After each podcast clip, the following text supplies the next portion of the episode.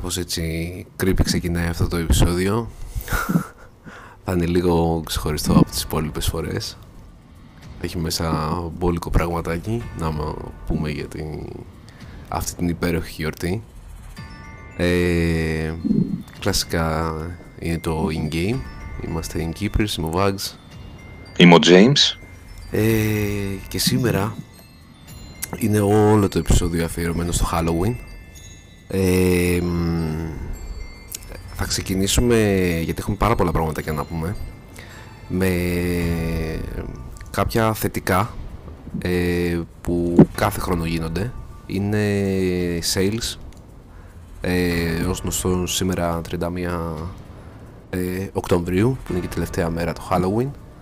Ε, δυστυχώς ε, για την Ελλάδα ε, και ευτυχώς για τις άλλες χώρες, ε, οι άλλοι το γιορτάζουν πολύ περισσότερο από εμείς. Στολίζουν σπίτια, βγαίνουν για trick or treats, δίνονται.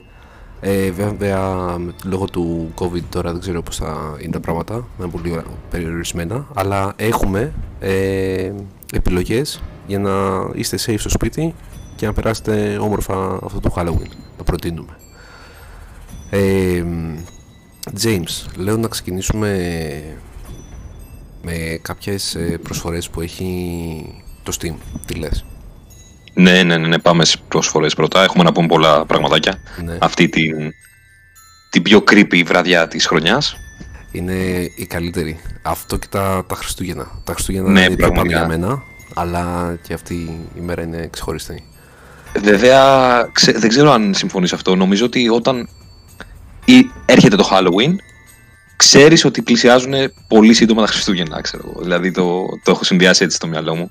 Ισχύει, ισχύει, ισχύει. Ε, βέβαια δεν ξέρω κατά πόσο ξέρουν και όσοι μας ακούνε τι ακριβώς είναι το Halloween. Δεν ξέρω αν θα σε ενδιαφέρει να δώσεις τη δικιά σου το δικό σου ορισμό για αυτή τη μέρα. Για το πώς ναι, ξεκίνησε, για το τι ακριβώς ήταν γιατί δεν είναι ότι έτσι όπως το παρουσιάζουν οι Αμερικάνοι δεν είναι αυτό στην ουσία που ξεκίνησε. Είναι τελείως διαφορετικό τι κάνουν αυτή τη μέρα τι ξέρω εγώ πρεσβεύουν και τα σχετικά λοιπά. Ναι ναι ναι ναι, ναι. Ε, λοιπόν οκ. Θα σου πω τι ξέρω γιατί υπάρχουν πολλοί μύθοι και θρύλοι για αυτή την βραδιά. Ε, καταρχάς, ε, για μας τους Έλληνες ψιλοσυγχέεται με τις ελληνικές απόκριες, αλλά το Halloween έχει λίγο πιο μυστικιστική, ας πούμε, έτσι, χροιά. Ναι. Πιο creepy σε σχέση με τις δικές μας απόκριες. Ε, γιορτάζεται 31 Οκτωβρίου. Γνωρίζω ότι πρόκειται για εντάξει, από ό,τι είχα δει κιόλας, ας πούμε, ότι η λέξη προέρχεται από το All Hallow Even, Eve, που είναι η παραμονή της γιορτής των Αγίων ε, τουλάχιστον στην Αγγλία, όπου προέρχεται ο μύθος. Ε, βασικά στην Αγγλία, στη Μεγάλη Βρετανία, δεν είναι Αγγλία, Αγγλία καθαρά. Ε, και ξέρω για το... δεν ξέρω αν έχεις ακούσει για τον μύθο της Κολοκύθας, πώς έχει βγει. Ε, έχω ακούσει, θέλω να σε άφησω εσύ να το πεις, απλά θέλω να κάνω μια μικρή παρένθεση ότι στην ουσία είναι ότι θυμάσαι τους νεκρούς και τους σέβεσαι και είναι το, το λαμουέρτε αν το έχουν ξανακούσει. Ναι, είναι η μέρα των νεκρών στο Μεξικό ας πούμε. Ε, έτσι κάπως ξεκίνησε στην ουσία και εξελίχθηκε σε αυτό που έχουν οι Αμερικάνοι τώρα ως ξέρω εγώ Halloween είναι βασικά, πιστεύω, χωρίς να το έχω ψάξει απαραίτητα, είναι η άποψή μου αυτή, ότι είναι μια μίξη του τη μέρα των νεκρών ε, που γιορτάζουν οι Λατίνοι και την μέρα που είχαν οι Κέλτες, ας πούμε, οι Ιρλανδοί, όλοι αυτοί οι Άγγλοι. Ε, είναι μια μίξη της παραμονής δηλαδή το, της γιορτής των Αγίων Πάντων και το του Λαμουέρτε. Ναι, μπορεί. Κάπως το έχουν μπλέξει ε, Πάντως το αποτέλεσμα είναι πάρα πολύ ωραίο και όντως είναι μια γιορτή η οποία ουσιαστικά τιμά τους νεκρούς. Ναι. Είναι ε, επικό κάθε χρονιά, όλοι το περιμένουν. Για πολλούς και διαφόρους λόγους. Ε, εμένα δεν με χαλάει καθόλου που προσπαθούν να το φέρουν και στην Ελλάδα ακόμα δεν έχει εδραιωθεί όπως σε άλλες χώρες αλλά μου αρέσει που υπάρχουν μαγαζιά που στολίζουν που έχουν βάλει στην κουλτούρα μας αυτό που θεωρούν οι άλλοι Halloween και μπορεί να κάνουν και προσφορές σε κάποια μαγαζιά ή κάτι είναι, είναι ωραίο να το βλέπεις αυτό Ισχύει, ε, ισχύει. Ε, θέλεις να ξεκινήσουμε με τα, με τα, με τα sales; Ναι. Α, θα, και μετά θα πούμε και το μύθο της κολοκύθας. Α, ναι, μπράβο, το είναι σωστά. Για πες, για πες, πες πρώτα αυτό. Ε, α, α, ας πούμε πρώτα αυτό. ΟΚ, okay, λοιπόν. Ε, υπάρχει ένας Ιρλανδικός μύθος για τον Τζακ. Ήταν ένας uh, τσιγκούνης Ιρλανδός, ο οποίος είχε πάει μια φορά σε ένα μπαρ, σε ένα inn, καλή ώρα, ε, και, ήθελε, και είχε καλέσει τον διάβολο να πιούν ένα ποτό μαζί. Ε, αλλά ο Τζακ δεν ήθελε να πληρώσει όταν ήπιαν το ποτό τους και ήταν να φύγουν και έπεισε το διάβολο να μεταμορφωθεί σε ένα νόμισμα και να... για να πληρώσουν τα ποτά τους. Πράγματι, ο διάβολος μεταμορφώθηκε. Ο Τζακ τον έβαλε στην τσέπη του αντί να πληρώσει. Ε, δίπλα σε ένα σταυρό που είχε στο τσεπάκι του, όπου ο διάβολος δεν μπορούσε να, να πάρει την κανονική του μορφή και να φύγει. Ε, βέβαια, μετά από πολλά παρακάλια, ο Τζακ αποφάσισε να τον αφήσει ελεύθερο, ε, με την υπόσχεση ότι ο διάβολος δεν θα πρόκειται να τον ενοχλήσει για ένα χρόνο. Ούτε θα διεκδικούσε την ψυχή του άμα αυτός πέθαινε, ο τζακ Ε, πέρασε ο χρόνος και ξα, ξαναεμφανίστηκε ε, ο διάβολος όταν ο Τζακ προσπαθούσε να κόψει ένα φρούτο πάνω από ένα δέντρο. Ε, ζήτησε λοιπόν ο, ο Τζακ στο διάβολο να ανέβει και να κόψει το φρούτο. Εκείνος από το δέντρο. Ο διάβολος ανέβηκε. Ε, ο Τζακ την ώρα που ανέβηκε ο διάβολος σκάλεσε ένα σταυρό στον κορμό του δέντρου και έτσι έμεινε παγιδευμένος εκεί πέρα για πάρα πολλά χρόνια. Nice. Ε, του είπε μάλιστα ότι για 10 χρόνια δεν θα με ξανανοχλήσει αν θες να σε ελευθερώσω. Όντως τον ελευθέρωσε. Πέρασαν τα χρόνια, ο Τσακ πέθανε πήγε στον παράδεισο, αλλά ο Θεός δεν τον δέχτηκε. Του είπε ότι είσαι πολύ κακός και είσαι μίζερος άνθρωπος και τσιγκούνης και γι' αυτό θα πας στην κόλαση. Το θέμα είναι ότι δεν τον ήθελε το διάβολος. Ε, και του είπε μάλιστα ότι σου είχα υποσχεθεί ότι δεν θα διεκδικήσω την ψυχή σου. Ε, και του είπε, ΟΚ, τι θα κάνω εγώ, είναι πολύ σκοτεινά εδώ πέρα, δεν ξέρω που να πάω, δεν έχει φως.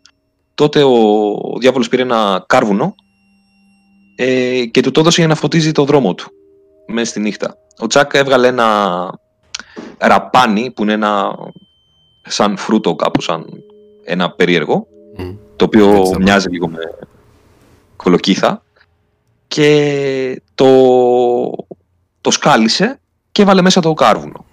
Και από τότε περιπλανιέται στον κόσμο, μην μπορώντας να βρει ένα μέρος να αναπαύσει την ψυχή του. Ε, και γι' αυτό το λόγο οι Ιρλανδοί κάθε χρόνο σκαλίζουν κυρίως κολοκύθες, πατάτες, ραπάνια, ραπανάκια, ξέρω τέτοια. Βάζουν μέσα ένα κερί και το τοποθετούν κοντά στα παράθυρα ώστε να κρατάνε μακριά τα κακά πνεύματα και από το σπίτι τους. Και τον Τζακ, ναι, προφανώς. Αυτός είναι ο μύθος της κολοκύθας που είναι πάρα πολύ ωραίο. Ναι, είναι υπέροχο. Οπότε νομίζω ήταν μια καλή πάσα αυτό στο υπέροχο που είπες για να πάμε στα sales. Θα ξεκινήσεις εσύ με το Steam; Ναι, βασικά πριν ξεκινήσω με το Steam θέλω να πω ότι το Epic Games δίνει δύο υπέροχα παιχνιδάκια τσάμπα αυτές τις μέρες. Ε, το Blair Witch, το οποίο θα αναφερθούμε και η ταινία μετά που σ' άρεσε πάρα πολύ. Ε, και το Ghostbusters. Ε, τα οποία και τα, το Blair Witch το παιχνιδάκι δεν το ξέρω. Έχω, είχα δει μόνο αυτό που δεν πρέπει να είναι το ίδιο, αυτό που είχαμε παίξει μαζί. Αυτό, το ίδιο, το ίδιο είναι. Α, α, αν είναι αυτό, είναι πολύ legit. Ναι, ναι. Είναι, ναι, ναι, είναι πολύ legit να το παίξει κάποιος. Ναι. Καλά, Σαν horror. Ghostbusters είναι παιχνιδάρα, έτσι. Δεν το συζητάω. Ναι, το Ghostbusters ήταν παραδόξως μου άρεσε πάρα πολύ, ρε φίλε. Ήταν έτσι ωραίο action κάπως. Mm.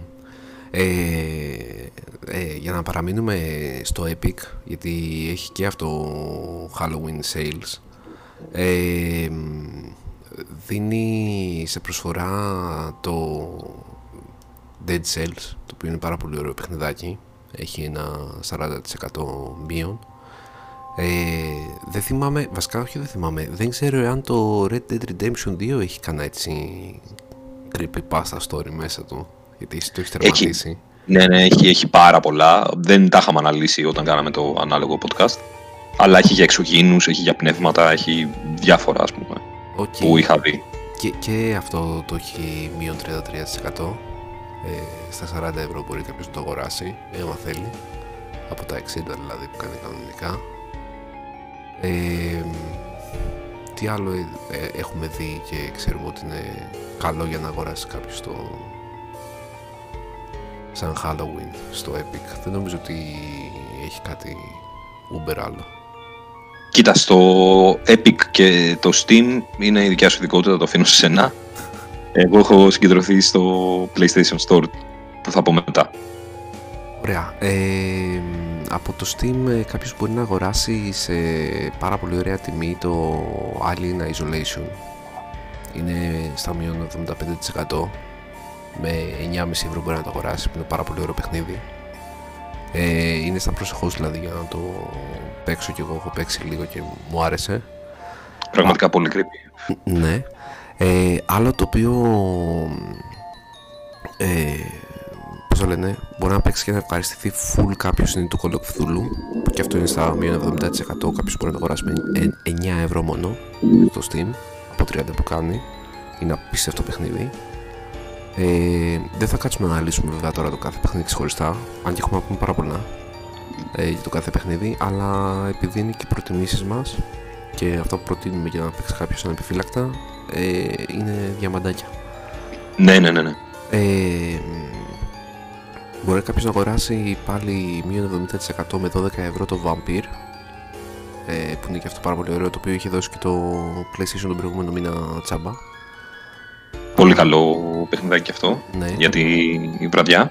Μμμ. Κάποιος που παίζει το PC μπορεί να το αγοράσει μέσω στο Steam. Ε,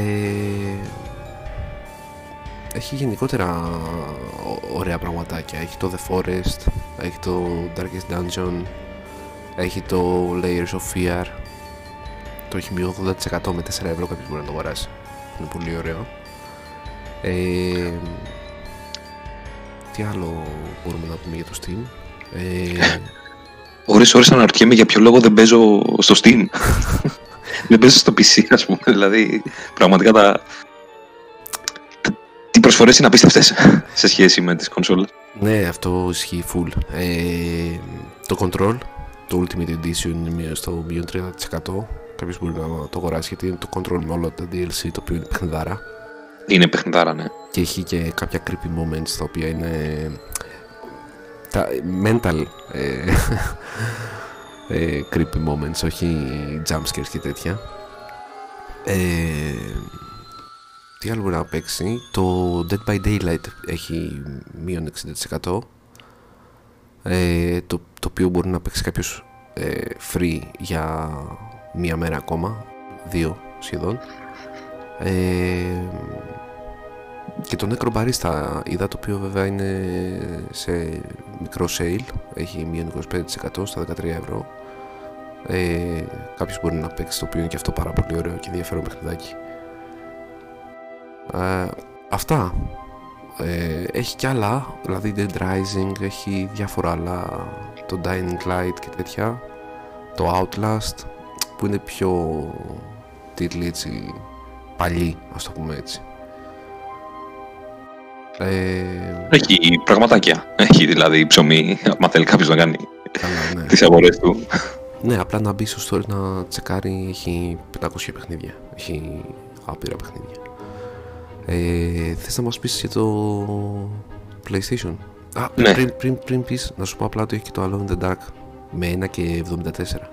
ΟΚ, αυτό αξίζει, δηλαδή πραγματικά έχω πάρει τυρόπιτες πιο ακριβές. Ξεκάθαρα. Δεν το συζητώ. Έχει πάρα πολύ ωραία πραγματάκια. Πάμε στο PlayStation. Λοιπόν, το, και το PlayStation, καταρχάς να πω έτσι λίγο rant, γιατί πάντα κάνουμε λίγο rant, ε, ότι αλλάξανε το GUI, το interface τέλος πάντων της πλατφόρμας, ε, στο, brou- στους browsers, στο PlayStation δεν έχω δει ακόμα πώς το έχουν αλλάξει μέσα. Ε, το PlayStation Store εννοώ, το έχουν κάνει χάλια. Δεν έχει να ψάξεις να βάλεις φίλτρα και τέτοια πράγματα, εκτός αν το κάνω εγώ κάπως λάθος, δεν ξέρω. Για το browser λες. Για το browser, ναι. Ε, είναι μεγάλη βλακεία Μμ. και ήθελα να την κάνουν αυτή την αλλαγή για το PlayStation 5 που κάνει Που έρχεται. τώρα που έρχεται και είπαν ότι θα αλλάξουν για την εφαρμογή στα κινητά και νομίζω δεν την έχουν αλλάξει ακόμη. Ακόμα όχι, ναι. Πριν μπήκαμε πριν 5 λεπτά και δεν την έχουν αλλάξει ακόμα. Ωραία, έχει εμάς, αρκετά στην παιχνιδάκια. Έτσι. Ναι, Το ναι, ναι. διαφημίζω, Γιατί είμαστε χρόνια πίσω εμείς. σωστό. Πάντα.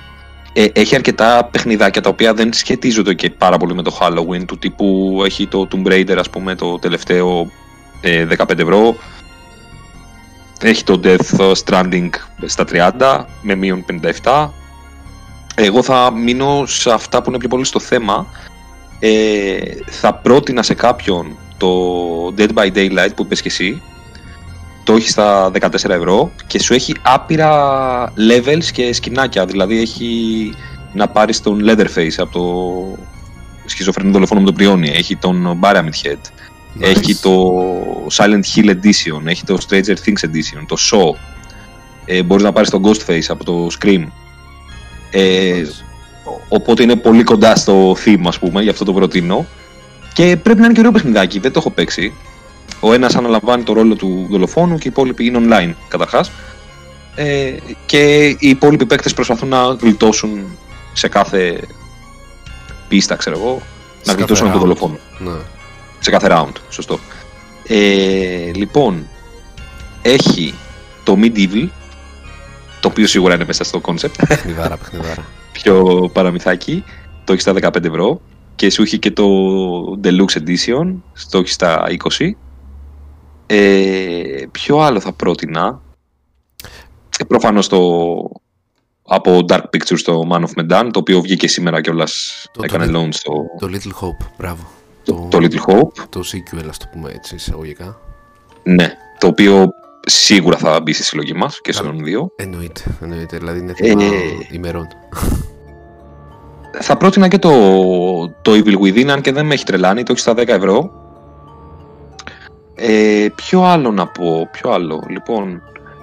Ε, σίγουρα προτείνω 100% το δύο παιχνίδια, το Murder Soul Suspect, Murdered Soul Suspect, το οποίο το έχει 2 ευρώ. Δηλαδή πραγματικά είναι με enhanced γραφικά, γιατί ήταν παιχνίδι του PlayStation 3, Πολύ ωραίο. ε, αξίζει 1000% είναι μικρούλι. Action, πάρα πολύ ωραίο παιχνίδι. Creepy όσο πρέπει. Action όσο πρέπει. Ε, το προτείνω ανεπιφύλακτα. Και το άλλο είναι το Forbidden Siren που το έχει 5 ευρώ. Τι παιχνιδάρα. Από τα πιο creepy παιχνίδια δεν το έπαιξα, δεν το τερμάτισα ποτέ. Το είχα στο PlayStation 2. Το αγόρασε ο κουμπάρος μου. και Ε, κάτω και έπαιζε με τη γυναίκα του. Απίστευτο. Εντάξει, δεν θα το έπαιζα μόνος μου ειδικά ποτέ. Ε, Το έχω στο αυτά PlayStation 2, άμα θες. Ένα βράδυ. Ξέρεις. είναι, είναι πολύ creepy, είναι πολύ creepy. το είχα πάρει, δεν, δεν μπορούσα. Είναι πολύ Δεν ωραίο. μπορούσα. Ε, πάνω κάτω σε όλα τα stores, ε, εντάξει, πα- πάνω κάτω τα ίδια παιχνίδια δίνουν. Δεν ξέρω αν ήθελες να προσθέσεις σε αυτό το, σε αυτή τη λίστα, ας πούμε, το World World Z, το οποίο είναι με ζόμπι καμία σχέση πιο action, δεν είναι τόσο horror, αλλά σου έχει την Ε, τα αγωνία. απέφυγα, τα, τα, τα απέφυγα αυτά. Δηλαδή έδινε πολλά και, ρε- και κάποια Resident Evil έδινε ας πούμε το pack το Revelation, έδινε το 4, το 5 και το 6 Μμμ. Ε, μαζί σε pack. Ε, αυτό που ξέχασα να πω, το οποίο είναι πραγματικά παιχνιδάρα, είναι το Little Nightmares που το έχει 5 ευρώ. Ε, αυτό ήθελα να πω, ήθελα να καταλήξω εκεί. Ε, και το 1 και το, και το 2 τώρα που το, το 2 είναι πολύ πιο τρομακτικό από το 1. Είναι ό,τι καλύτερο. Ναι, ναι, ναι, Αλήθεια, συμφωνώ. για, για, για τη μέρα είναι ό,τι καλύτερο. Ναι, αν κάποιος από όλα αυτά που έχουμε προτείνει θέλει να παίξει κάτι, ας παίξει αυτό. Ναι. Είναι, είναι 5 ευρώ, είναι πολύ ωραίο παιχνιδάκι, είναι 2D, κάπως 2D platform, si- side scroll- ε, scrolling ε, Μμμ. platform, με πάρα πολύ όμορφα γραφικά. Ε, ε, παραμυθάκι, αλλά είναι και λίγο scary. Ε, νομίζω αυτά. Καλύψαμε λίγο τις, ο, τις δικές μας προτιμήσεις από τις εκπτώσεις του Halloween. Ε, πέρα από τις, ε, ε, τα sales τα οποία υπάρχουν σε διάφορα stores υπάρχουν ε, κάποια παιχνίδια τα οποία είναι must play ε, και όχι μόνο δηλαδή ε, λόγω της ημέρας τα αναφέρουμε Αλλά αν τα έχει κάποιος συλλογή του είναι τέλειο για να κάτσει να ξαναπαίξει. Ε, αν δεν τα έχει παίξει ε, πρέπει να τα βάλει must στη συλλογή του. Μιλώντας για το Fatal Frame ή αλλιώς Project Zero ε, τα Silent Hill ε, τι άλλο τέλειο το, το Obscure ήταν πάρα πολύ ωραίο παιχνιδάκι. Obscure με το σχολείο. Ναι, πάρα πολύ ωραίο παιχνιδάκι. Wow, που στο δύο ήσουν στα πανεπιστήμια. Τι λες τώρα ρε φίλε. Ναι. Ε, Από τα πιο ωραία παιχνίδια που έχω παίξει. Υπάρχουν διαμαντάκια horror και, και old και καινούργια που μπορεί κάποιος να αγοράσει και ας μην είναι σε sale αυτό που προσπαθώ να πω. Βέβαια πάντα ναι, στο, ναι, ναι, ναι, ναι. στο πνεύμα του Halloween. Ε, σίγουρα θα πρότεινα το, το FIAR Oh, που είναι ένα first person shooter. Ε, είχε πολλά jump scares, δηλαδή το δίνω. Επίσης θα μπορούσα να προτείνω το... Εντάξει, προφανώς το Alan Wake, δεν το συζητώ. Δεν το συζητώ, το έχουμε αναλύσει, θα του κάνουμε και ένα δικό του podcast μόνο δικό του με αυτό το universe. Εύκολα, εύκολα.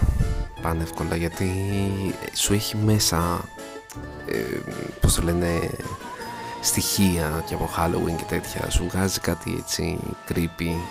Είναι, είναι υπέροχο. Δεν είναι εννοώ μόνο τους εχθρούς και το story.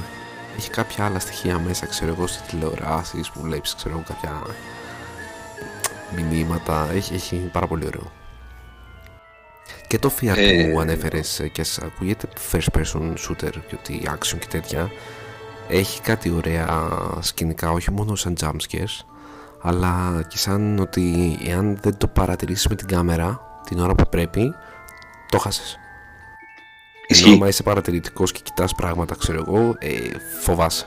Το ίδιο είναι και το Call of Cthulhu γιατί είναι και αυτό FPS και θέλω μόνο ένα πράγμα να αναφερθώ σε αυτό γιατί το έπαιξα και το τρομάτισα πολύ πρόσφατα. Ε, μου αρέσει και αυτό και το The Sinking City το οποίο γιατί δεν το αναφέραμε δεν ξέρω. Και αυτό φυσικά μπορεί κάποιος να, να το παίξει αυτές τις μέρες. Ε, απλά έχω να κάνω και τα δύο με τον Cthulhu. Ε, έχει το Sanity. Όπως είναι το Health Bar ή το Mana Bar ξέρω εγώ σε άλλα παιχνίδια. Ε, αυτά τα δύο παιχνίδια έχουν το Sanity. Ε, στο Call of Cthulhu ε, θα πω μόνο ένα συγκεκριμένο σημείο. Ήμουν σε μια βιβλιοθήκη μέσα και επειδή κάνοντας κάποιες πράξεις χωρίς να κάνω spoil τουλάχιστον σε αυτό το επεισόδιο σε κάποιο άλλο μπορεί να κάνω ε, είχε πέσει πολύ το σανιτί μου. Προχωρώντας λοιπόν η ιδιοκτήτρια αυτού του σπιτιού ας το πούμε έτσι είχε ένα πορτρέτο της σε ένα τοίχο.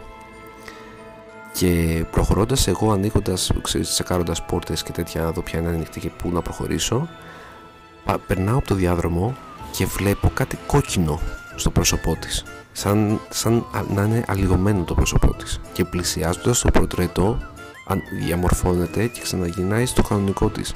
Και λέω μαγκά μου τώρα αυτό το είδα ήταν glitch, τι, τι ήτανε ξέρω εγώ ξέρεις μου άφησε Holy λίγο shit. ήταν ε, κάτι τέτοια στοιχεία όταν έχουν τα παιχνίδια μέσα που πρέπει να είσαι πολύ παρατηρητικός για να τα δεις ή να είναι η κάμερα σου στο σημείο για να τα δεις είναι ο καλύτερο ρε φίλε Wow, wow, ΟΚ. αυτό ήθελα να αναφέρω απλά Ε, κάποιο άλλο παιχνιδάκι έχεις να προτείνεις. Σίγουρα θα πρότεινα το Until Dawn. Ε, όλοι, ναι, επειδή είναι από την ίδια εταιρεία ε, φα, φαντάστηκα ας πούμε αυτονόητο να παίξουν ε, όλα τα παιχνίδια. Φυσικά και είναι υπέροχο παιχνίδι και το Until Dawn και το, το Man of Medan είναι σαν να έκανε κοιλιά. Δεν ήταν τόσο τρομακτικό για μένα. Βέβαια μην το θάβω το παιχνίδι. Κάποιος άμα θέλει να πάει να το πάρει να το παίξει εννοείται. Αλλά δεν είναι τόσο must για μένα όσο τα ας πούμε το Little Hope και ας μην το έχω παίξει. Μόνο από τα trailers έχω χυστεί πάνω μου τέτοια φάση Ισχύει και το Until Dawn ήταν καλύτερο Until- από το ναι, αυτό, Man θε- of Medan. αυτό θέλω να πω. Αλλά γενικότερα οι σειρές, αυτή, αυτή η σειρά είναι υπέροχη. Ε, στο, όταν α, έπαιζα το Man of Medan, το είχα πάρει στην καραντίνα. Και στη μεγάλη καραντίνα, δηλαδή Μάρτιο μέχρι Μάιο. Αυτό που θα ξαναγίνει τώρα σε λίγο, ξέρεις. Αχ, ελπίζω όχι, δεν ξέρω. Βασικά, μερικές φορές λέω ναι, μερικές φορές λέω όχι, δεν ξέρω. Ε, δηλαδή, είναι- ό,τι γίνει. Περίεργα. Είναι περίεργο. Ε, ε, είχα κάνει τόσο immersion για κάποιο λόγο στο παιχνίδι μέσα και ήμουνα με την κοπέλα μου και το παίζαμε και σε κάποια φάση, χωρίς να σποιλάρω κι εγώ, Απλά έτσι μου ήρθε τώρα και θέλω να το αναφέρω. Βρέθηκε, ήταν μέσα στο καράβι και ξαφνικά αρχίζουν και βλέπουν κάποια hallucinations, ας πούμε, οι πρωταγωνιστές. Και μου γυρνάει και μου κάνει η κοπέλα μου. Μου λέει τι θα έκανε άμα ήσουν εκεί; Και λέω, ε, κοίτα, το πρώτο πράγμα που θα ήταν ήταν να, να αμφισβητήσω το sanity μου. γιατί δεν θα πίστευα ότι είναι κάτι supernatural κατευθείαν. Ε, και το δεύτερο είναι θα προσπαθήσω να δω αν υπάρχει κάποιο leak από κάποιο αέριο, ας πούμε. Που είναι πολύ common αυτό. Ισχύει, ισχύει. Ε, δηλαδή ακόμη και στο σπίτι κάποιος αν χρησιμοποιεί υγραέριο ή γκάζι στο σπίτι του πραγματικά αν έχει διαρροή, μπορεί αυτό να σου προκαλέσει μέχρι. πέρα ότι μπορεί να πεθάνεις, μπορεί να σου προκαλέσει παρεστήσεις. Οπότε είναι πολύ κοινό ε, ή να έχεις φάει κάτι περίεργο, δηλαδή μέχρι να φτάσεις στο conclusion του Supernatural, ότι δεν εξηγείται με κανένα φυσικό νόμο και ότι κάμπτει όλους τους φυσικούς νόμους, ε, πρέπει να κάνεις κάποιες διεργασίες. Και είχα σκαλώσει τόσο πολύ που λέω εντάξει, θα πίστευα ότι είναι επειδή είναι παλιό καράβι, ότι υπάρχει κάποιο αέριο, ρε παιδί μου. Σωστό. Και εντάξει, δεν θέλω να κάνω spoil, αλλά ήταν πολύ immersion, ας πούμε, εκείνη τη στιγμή αυτό το κομμάτι, γι' αυτό το αναφέρω. Ισχύει. Εγώ θέλω με αφορμή αυτό που είπες να αναφερθώ κάπου αλλού, γιατί παίζοντας και εγώ το ίδιο παιχνίδι και εγώ με την κοπέλα μου. Ε, και το Until Dawn και, και αυτό και σε αυτό το παιχνίδι και φαντάζομαι ότι και στο επόμενο σίγουρα θα μου την κάνει την ίδια ερώτηση ε, όπως έκανε και εσένα τι θα έκανες στη θέση του; Να μην εσύ ρε παιδί μου στο, στο παιχνίδι. Μου την έκανε και δικιά μου και γυναίκα της λέω ενώ ήταν πάντα χειριζέσαι ένα πάρτι των 5-6 ατόμων κάπου εκεί. Δεν θυμάμαι στο, στο πρώτο πως ήταν αλλά στο δεύτερο ήταν κάπου εκεί νομίζω 5-6 και στο τρίτο το Little Hope πάλι 5 είναι. Mm-hmm. ε, τους λέω εντάξει τους παράταγα και θα βγάλω ε, ε, ρε φίλε, δεν ξέρω. Επειδή σε ξέρω από το σχολείο, πραγματικά δεν νομίζω, δεν νομίζω να το κάνεις αυτό. Μπορεί και εκείνη αυτό μου λέει, Α, ωραία, λέει, οπότε λέει, θα, ξέρω εγώ, θα πάρετε και στον James και τους άλλους. Θα φεύγεις. Λέω, εντάξει, όποιος μπορέσει να ξεφύγει. Γιατί, δηλαδή, επειδή θα πεθάνουν οι άλλοι, θα πεθάνω και εγώ, τους λέω. εγώ δεν πιστεύω ότι θα το κάνεις αυτό. Εγώ πιστεύω ότι θα σου βγαίνει το. Έτσι να βοηθήσω, ρε παιδί μου. Ναι, εντάξει, ναι, αλλά επειδή θυμάμαι ένας συγκεκριμένος σκηνικός στο Man of Medan που ήταν να ξεφύγεις από το καράβι και ήταν μια μικρή βάρκα. Και σου έλεγε καλά, θα φύγεις μόνος σου ή θα πας να τους βοηθήσεις, θυμάσαι; Ναι, αυτό, αυτό δεν είναι και πολύ σπολή, γιατί είναι στην αρχή. Ναι. Πριν, ναι, ναι, ναι. Νομίζω σε εκείνο το σημείο μου το είχε ρωτήσει. Μη τι θα έκανε, σου θα πάνε φόγη. Δεν έδιωξα να φύγει. Αλήθεια. Ναι. Εντάξει, δεν ήταν και καλύτερη επιλογή νομίζω αυτή. Όχι, όχι, ισχύει. Γιατί μετά γυρνάει μόνος του. ναι. Αλλά εντάξει, ναι, όντως αυτά τα παιχνίδια σε βάζουν λίγο στη λογική. Αν κάποιος θέλει να παίξει και να παίξει, ρε παιδί μου. Δηλαδή, υπάρχει το παιχνίδι το ότι απλά είμαι χαλαρά στην κονσόλα μου και περνάω την ώρα μου, χωρίς να κάνω ξέρεις, πολύ focus. Ε, υπάρχει και η άλλη μεριά που όντως θες να κάνεις focus, αυτό που λες να είσαι παρατηρητικός, να δεις τις λεπτομέρειες, ναι, πόση δουλειά έχουν ρίξει οι developers, ε, αν κάποιος κάτσει και παίξει αυτά τα παιχνίδια με αυτόν τον τρόπο, σίγουρα θα επηρεαστεί και θα τρομάξει. Σίγουρα. Εκτός αν δεν είναι ανέστητος, ξέρω εγώ τι να πω. Ε, κοίτα, και εγώ δεν μπορώ το κάποιος το πηγαίνει ντουγρού 100%. Ναι, και πήγαινε το, αλλά βλέπει και κάποια πράγματα, ξέρω εγώ. Μην παραλείπτει πολύ σημαντικά πράγματα στο παιχνίδι. Ε, ναι, εντάξει. Και είναι κρίμα και για τους developers που έχουν ρίξει αυτή τη δουλειά, έτσι. Να παρατηρήσει κάποιες λεπτομέρειες. Ε, Θες να κάνουμε ένα μικρό break, να ακούσουμε ένα κομματάκι και να συνεχίσουμε μετά; Ναι. Οκ. Okay. okay. Επιστρέφουμε σε λιγάκι.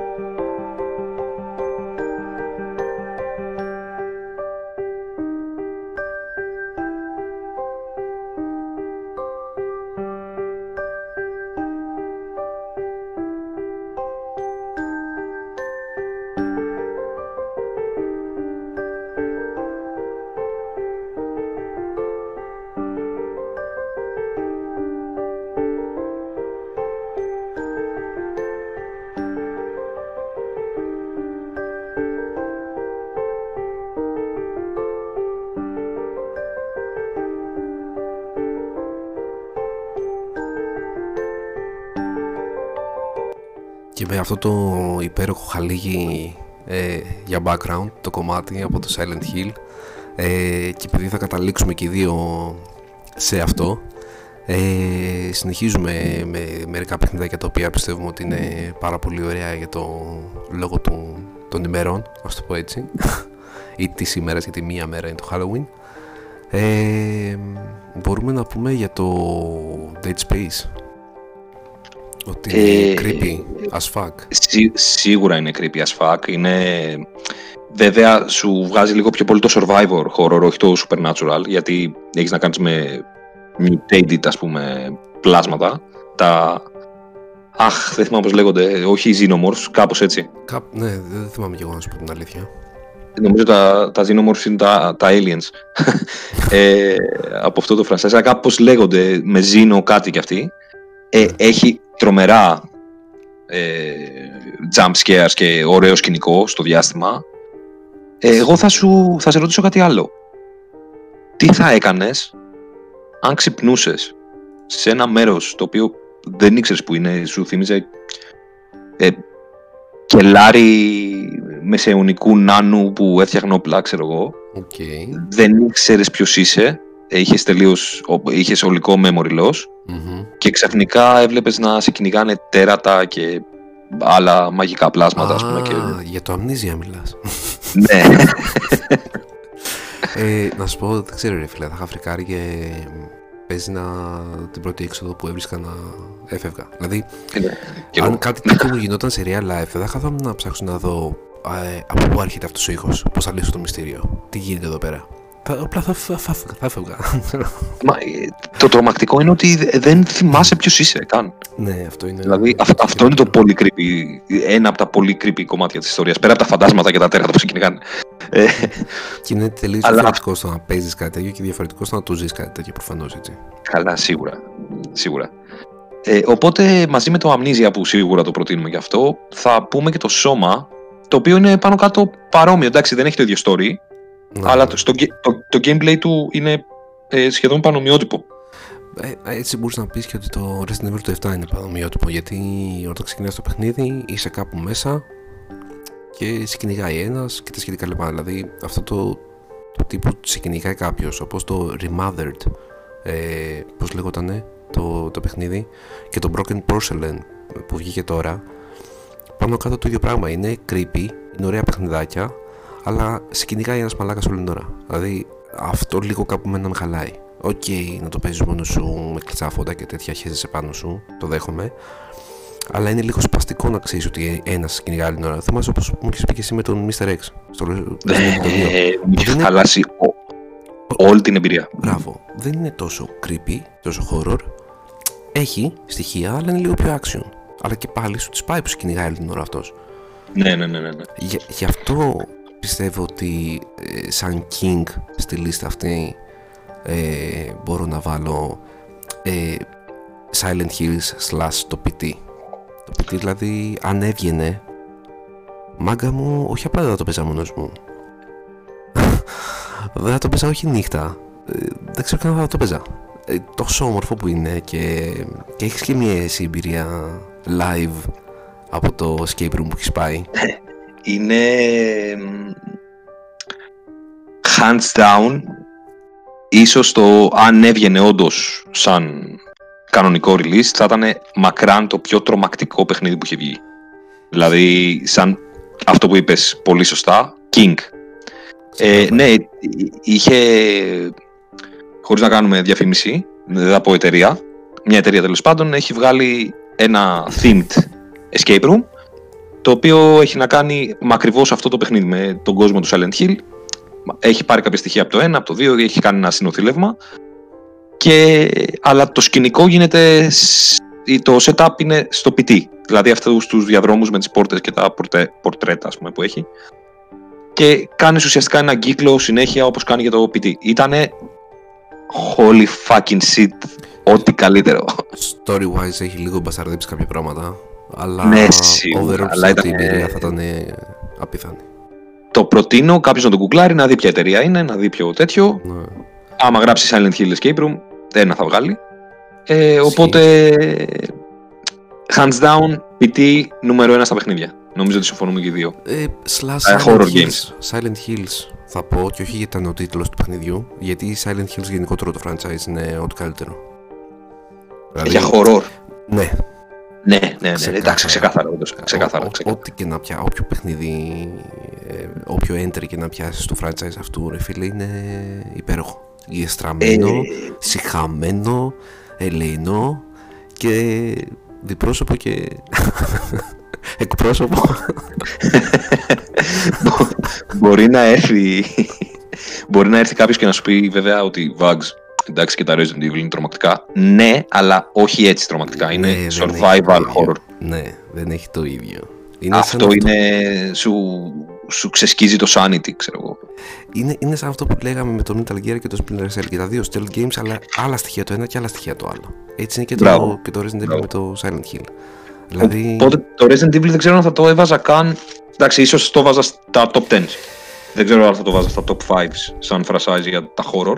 θα σου πω γιατί δεν μπορώ να αποκλείσω όλο το franchise του Silent Hill για το μόνο λόγο ότι ρε φίλε τα παλιά που δεν ήξερες τι θα σου πεταχτεί, δεν ήξερες από πού θα σου πεταχτεί, δεν ήξερες πού προχωράς και τι κάνεις, είχαν άλλο horror στοιχείο από αυτά που έχει τώρα. Δηλαδή το over the shoulder κάμερα σε κάνει, στο κάνει πιο οικείο το όλο πράγμα, καταλαβες. Οπότε σου Ε, αφαιρεί λες για λίγο- τα Resident Evil, όχι τα Silent Hill. ναι, ναι, και τα Resident Evil. και Τα Resident Evil, τα Silent Hill από το πρώτο μέχρι το τελευταίο όλα χεσμεντέν είναι, δεν ε, σε αφήνει ησυχία. ΟΚ. Και ΟΚ. μη σου πω ότι και πάνω ακόμα και από αυτό για δικιά, δικό μου ξεκάθαρα αγαπημένο θα βάλω το Project Zero. Γιατί. δεν Σου ξέρω. έχω, έχω ιστορίες με το Project Zero, δηλαδή σε φάση. Ε, θα το πω τώρα. Μοιράσου μια μαζί μας, μπράβο, ρε James. Λοιπόν, ε, Project Zero 2 είναι το κλασικό story με τα δύο κοριτσάκια που είναι αδέλφια, πάνε στο χωριό. Η μία εξαφανίζεται, η άλλη την ψάχνει. Εντάξει, είναι γνωστό το story, δεν είναι spoil. Ε, σε κάθε παιχνίδι έτσι πάνω κάτω είναι. Έχει το. Α, πώς λεγότανε, ή την obscura την Obscura κάμερα. κάμερα, ναι. Ε, τέλος πάντων, έχει έρθει ο φίλος μας ο Κώστας, τον οποίο, εντάξει, τον ξέρεις και εσύ, ένας κολλητός τέλος πάντων. Ε, είμαστε πιτσιρίκια τώρα, πηγαίνουμε σχολείο, είναι PlayStation 2 εποχές. Πω. Και έχει έρθει για sleepover. Και εγώ δεν το είχα το παιχνίδι, το είχε αυτός. Και το έφερε. Και λέμε θα ξενυχτήσουμε να το τερματίσουμε, ρε παιδί μου. Ε, ε, πέρα ότι είχαμε τρομάξει, είχαμε χεστεί πάνω μας, πεταγόντουσαν, ξέρω εγώ, φαντάσματα όλα αυτά. Πολύ spooky όλο το, το story. Να σου κάνω μια πολύ Ε, μικρή παρένθεση. Είναι η φάση το ότι η κάμερα βλέπει το χαρακτήρα σου και βλέπει απλά ένα χέρι να απλώνεται, ρε φίλε. Π.χ. Αυτό είναι ένα σκηνικό από το ένα. Αλλά θέλω να σου πω ότι γενικότερα τέτοια σκηνικά είναι που το κάνουν πιο horror και πιο ωραίο το παιχνίδι. Συνέχισε. Και είμαστε σε κάποια φάση που παίζουμε ένα λάξερε, ξέρεις, όποτε φοβόταν ο ένας πολύ, το παίρνει ο άλλος. ναι. Και σε κάποια φάση γίνεται κάτι το οποίο πετάγεται ένα jump scare, ξέρω εγώ, ένα φαντάσμα, κάτι μας τρομάζει πάρα πολύ. Και σηκώνομαι, ανοίγω το, το CD, το PlayStation, πατάω το κουμπί για να ανοίξει το CD, το βγάζω. Το σπάς. Όχι, το βγάζω και του λέω δεν παίζω άλλο, τελείωσε. Και έχει παγώσει και μου λέει κοίτα λίγο τηλεόραση. Και για κάποιο λόγο είχε γκλιτσάρει, δεν ξέρω, είχε μείνει στη RAM του, δεν ξέρω. Και το παιχνίδι έπαιζε κανονικά, χωρίς το CD μέσα. Και το PlayStation να το κάνει αυτό, ρε. Ναι, εγώ εκείνη τη στιγμή όμως Δεν το σκέφτηκα ξέρεις. ότι είναι δαιμονισμένο, ξέρω εγώ. και είχαμε χεστεί και οι δύο πάνω μας γιατί έπαιζε κανονικά ξέρω, το παιχνίδι. Ισχύει, ισχύει το πιτσιρίκια τότε, εντάξει. ναι, ναι, ναι, ναι, ναι. Και ήταν πάρα πολύ τρομακτικό. Ε, Μένοντας στο πνεύμα, νομίζω εντάξει τα καλύψαμε τα games. Δεν ξέρω αν θες να προσθέσεις κάτι. Καλά, στην πορεία μπορεί να κάτι να θυμηθούμε και να πούμε. Ε, ας περάσουμε στην επόμενη κατηγορία creepy πραγμάτων για σήμερα. Ε, να πούμε κάποιες ταινίες που πιστεύω ότι είναι καλές κάποιος να τις δει την πιο τρομακτική νύχτα του χρόνου. Ω γάμησέ. Ε, ξεκινάμε τη λίστα σου, James. ΟΚ, λοιπόν, α, σαν πρώτο, πε- πρώτη ταινία που προτείνω σε κάποιον να δει, αν δεν την έχει δει, βέβαια τώρα μπορεί να φανεί λίγο βλακεία, είναι το Blair Witch Project, το οποίο το είχα δει όταν ήμουν 12 χρονών. Είχαν κάνει τόσο καλό build-up οι τύποι, που με μια κάμερα που είναι στο νόμο και στο δάσος τρεις ηθοποιοί που ψάχνουν ξέρω εγώ, κάποιον και τους την πέφτουν εκεί πέρα διάφορα παρανο- paranormal ε, Creatures. ναι, creatures ας πούμε. Ε, όταν τελείωσε η ταινία, είχα πιστεί ότι δεν έβλεπα ταινία, ότι ήταν ντοκιμαντέρ. Και είχα τρομάξει τόσο πολύ, βέβαια τώρα προφανώς είναι μούφα αν πάει να το δει κάποιος, αλλά δεν μπορώ να περιγράψω πόσο πολύ είχα τρομάξει τότε. Δηλαδή έλεγα, δεν παίζει ας πούμε αυτό που, που είδα τώρα. Ε, οπότε το προτείνω σίγουρα σαν α, ε, Halloween ταινία, αν κάποιος δεν την έχει δει. Θα Εννοείς- πω κάποια... ναι, πες. Σ- Συγγνώμη που σε κόβω, εννοείς ότι είναι μούφα για την ηλικία μας, αν είναι κάποιος στην ηλικία μας, ή είναι μούφα σαν ταινία γενικά. Δηλαδή ένα παιδάκι, αν είναι τώρα 12 χρόνια και τι διάτρομαξη. αν ένα παιδάκι, χωρίς να το έχεις πει ότι. ξέρεις κάτι, όπως το είχα δει εγώ, αν ένα παιδάκι που δεν έχει καμία πληροφόρηση και δει. Γιατί τότε για να, για να δεις, αυτοί που είχαν υπολογιστεί, τώρα μιλάμε όταν ήμασταν εμείς 12 χρονών το 2000, ε, αυτοί που είχαν όντως PC στα σπίτια τους έπρεπε να, ή να δουλεύουν να είναι ξέρω εγώ, πληροφορικάροι άνθρωποι, ή δεν είχαν πολλοίς κόσμος PC, ας πούμε. Ισχύει. Ή είχαν ένα PC το οποίο συνήθως το είχε ο μπαμπάς, ας πούμε, και το χρησιμοποιούσε. Δεν είχαμε εμείς πολύ μεγάλη πρόσβαση και κάποιος θα έπρεπε να πάει στο περίπτερο, που λέει ο λόγος, και να πάρει το αθηνόραμα για να δει αν είναι ε, αληθινό ή ντοκιμαντέρ, ξέρω εγώ, ή οτιδήποτε, ή ταινία. Οπότε, αν ένα παιδάκι το βάλεις χωρίς να του έχεις δώσει καμία πληροφορία για το πει ότι θα δεις ένα ντοκιμαντέρ, όπως το είδα εγώ, ε, θα χεστεί πάνω του. Ναι. Ισχύει. θα χεστεί πάνω του. Ε, θα προτείνω από ταινιούλες, εννοείται αν θες και εσύ προσθέτεις, Εσύ θα πεις περισσότερο γιατί δυστυχώς, δυστυχώς, επειδή δεν έχω χρόνο για κάτι άλλο, παίζω κατά βάση games, ε, πολλές, πολλά διαμαντάκια δεν τα έχω δει, δυστυχώς. ΟΚ, θα πω κάποια all time classics, Μμμ. που κυρίως θα είναι all time classics, δεν θα πω κάποια καινούργια ταινία.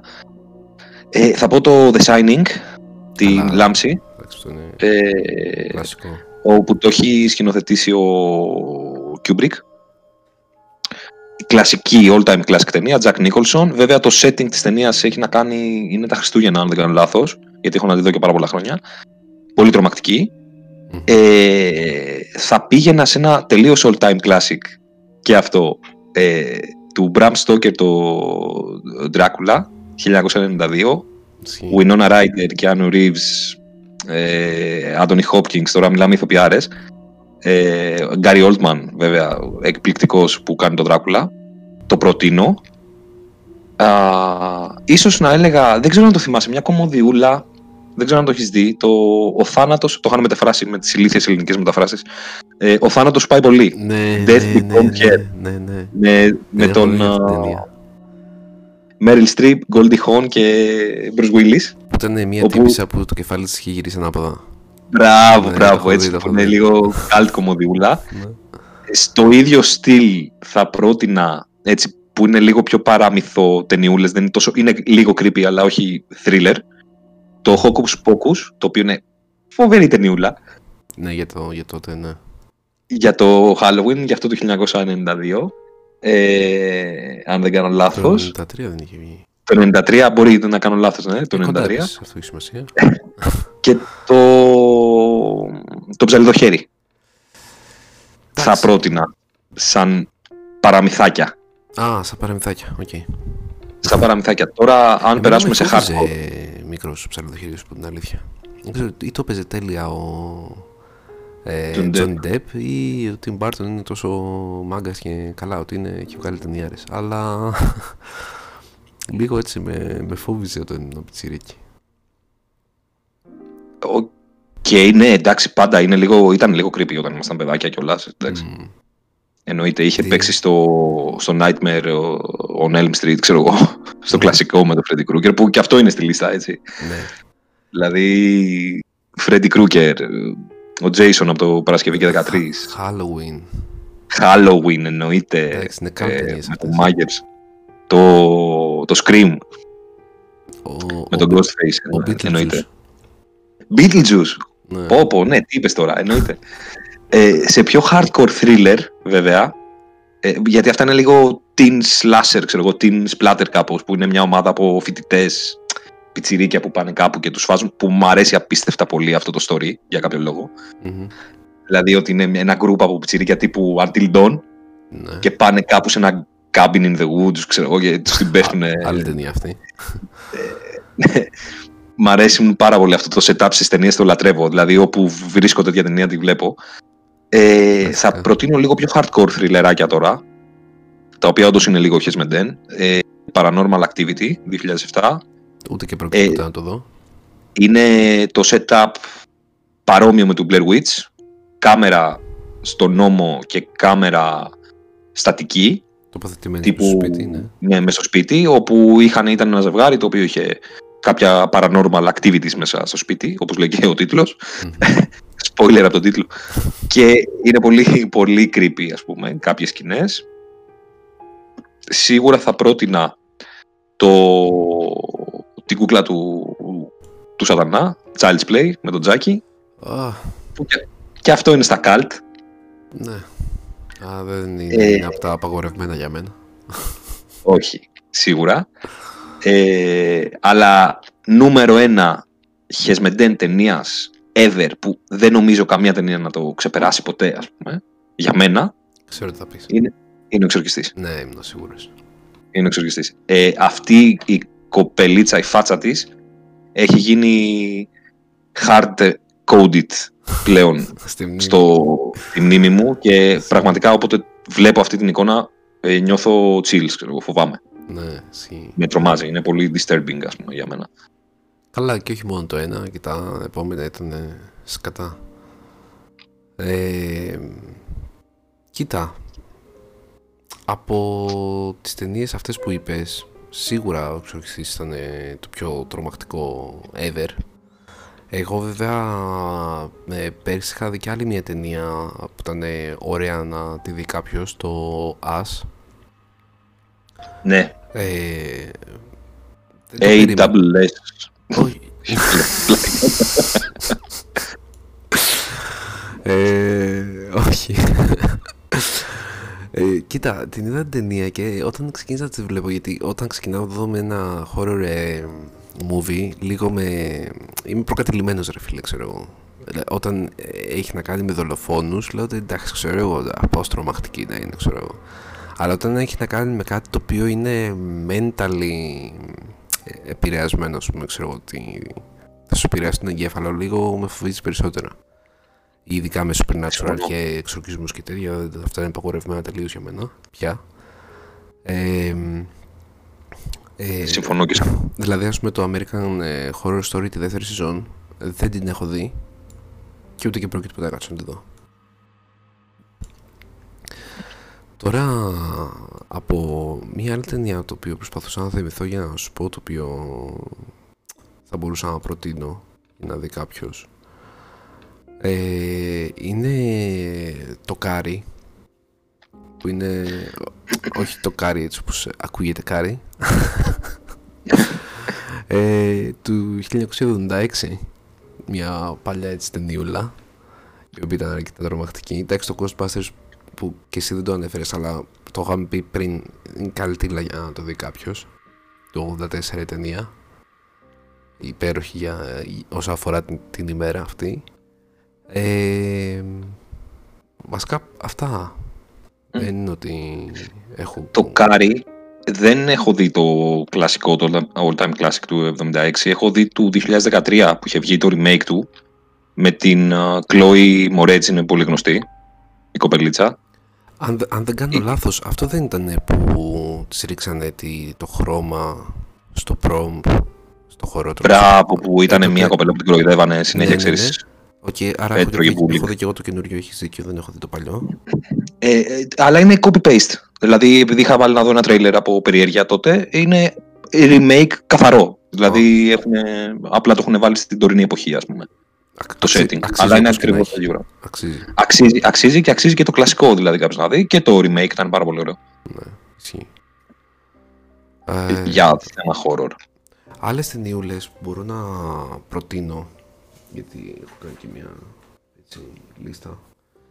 Ε, κάποιος θα μπορούσε να δει το The Crow, που είναι καλτήλα, Επικό. επικό. Όλοι γνωρίζουν Επικό, που το λατρεύω. Το, λα- είναι από τις αγαπημένες μου ταινίες. έχει πεθάνει ο ηθοποιός στο, πάνω στο γυρί, στα γυρίσματα. Ο γιος του Bruce Lee. Ναι. Ε, άλλο ένα Gra- είναι... Granton, αν- αν δεν κάνω λάθος. Ναι, ναι, νομίζω. Άλλο ένα που είναι λίγο πιο τρομακτικό, αλλά έχει να κάνει πάλι με mental issues, είναι το Donnie Darko, που είναι creepy από μόνο του. Είναι τόσο mindfuck αυτή η ταινία, ρε φίλε. Δηλαδή την είχα δει πιτσιρικάς. Είχα σκαλώσει άπειρα. Ε, εγώ δεν την είχα δει όλη, γιατί δεν την πάλεψα και σε κάποια φάση πιο μετά έτσι είδα το τέλος του και αυτά. Αλλά και πάλι αν αντέξει κάποιος να τη δει, να τη δει, αξίζει. Ε, το άλλο είναι το Scary Stories ε, του Tale in the Dark το οποίο ρε φίλε τα γραφικά του από μόνα τους είναι χέσα μέσα είναι πάρα πολύ τρομακτική ταινία και το Halloween το οποίο το άλλως το αναφέραμε και είναι και για τη μέρα ό,τι καλύτερο Ε, ναι, εντάξει, σίγουρα. Σίγουρα. Το Halloween. Από σειρές. Υπάρχουν κάποιες σειρές, βέβαια, όπως είπες και εσύ, από κάποια ηλικία και μετά σταμάτησα να βλέπω τρομακτικές σειρές και ταινίες, ας πούμε και τρίλερ. Γιατί με επηρεάζουν ε, γάματα. Ίσως μικρή είχαμε την άγνοια κινδύνου, δεν ξέρω.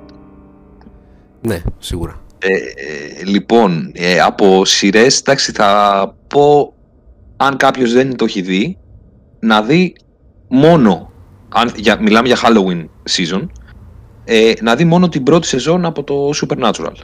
Μόνο την πρώτη σεζόν, αν κάποιος δεν το έχει δει ποτέ, είναι τα μαμ για το Halloween. Γιατί ακόμη δεν είχε μπλεχτεί, δεν είχε γίνει soap opera, ας πούμε, η φάση. ισχύει Ήταν δύο αδέλφια, μπάντας, rock μουσική, ha- hard rock, ας πούμε, classic rock και κυνηγάγανε urban legends. Δηλαδή, τι πιο τέλειο για να δεις το Halloween. το, το έκτο επεισόδιο δεν ήταν με την Bloody Mary Ναι, το, το έκτο επεισόδιο ήταν με την Blood Mary. Απ' τα...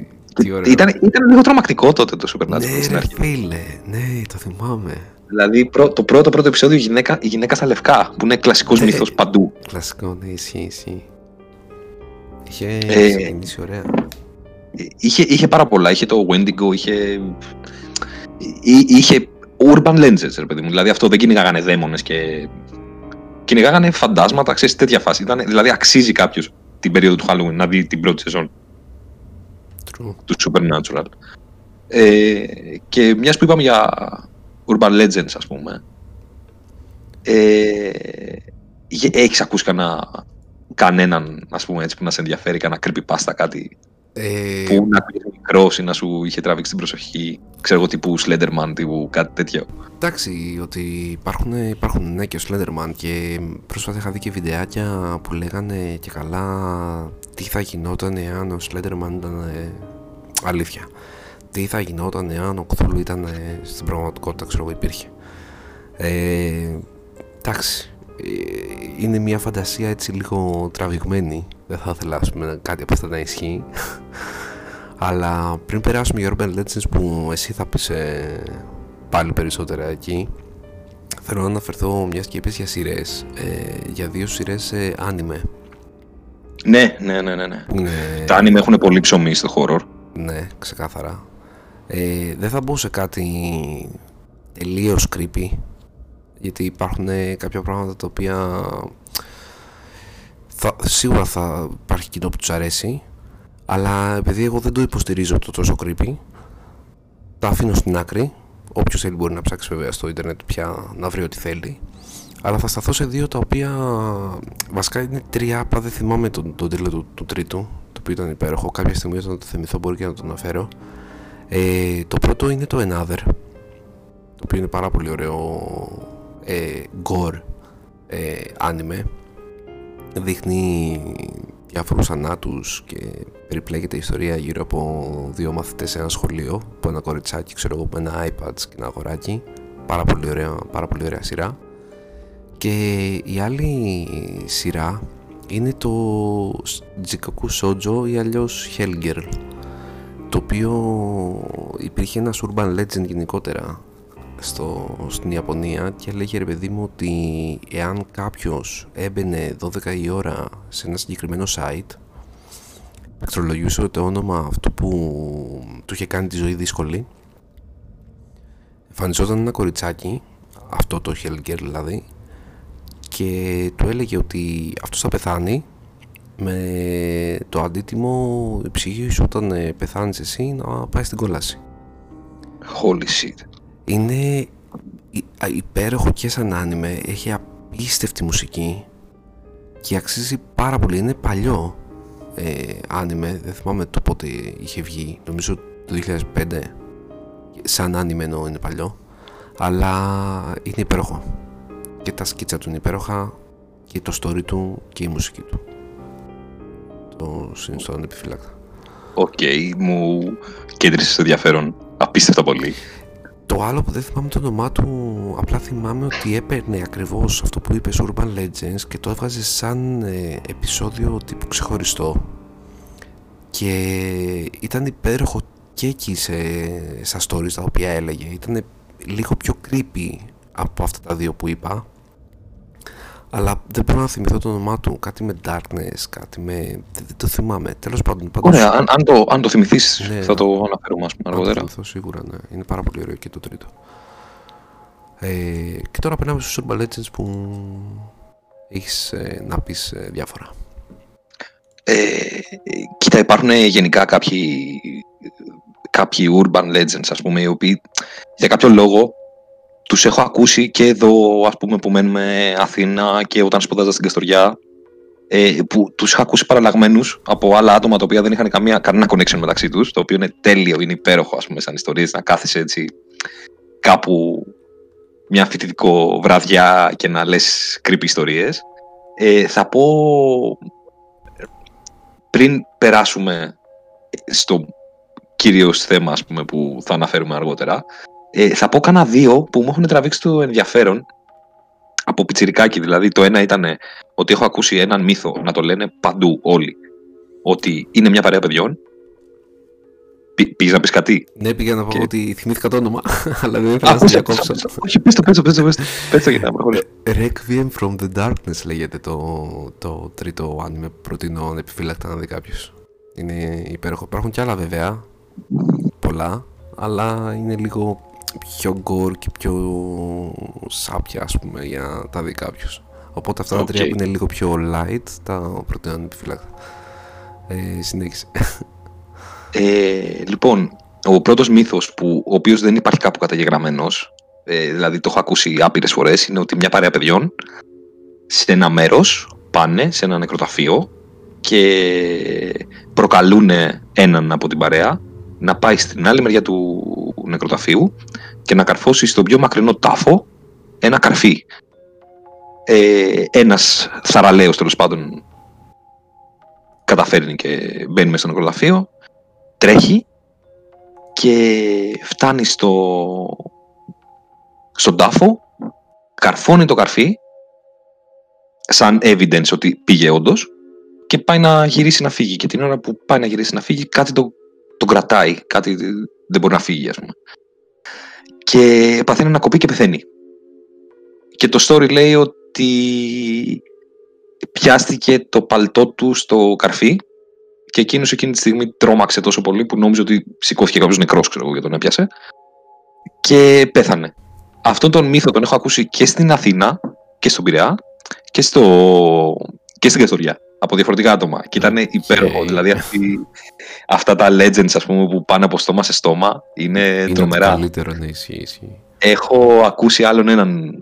Ε, θα πω, βέβαια υπάρχουν άπειροι, έτσι. Απλά θα πω αυτούς που θυμάμαι.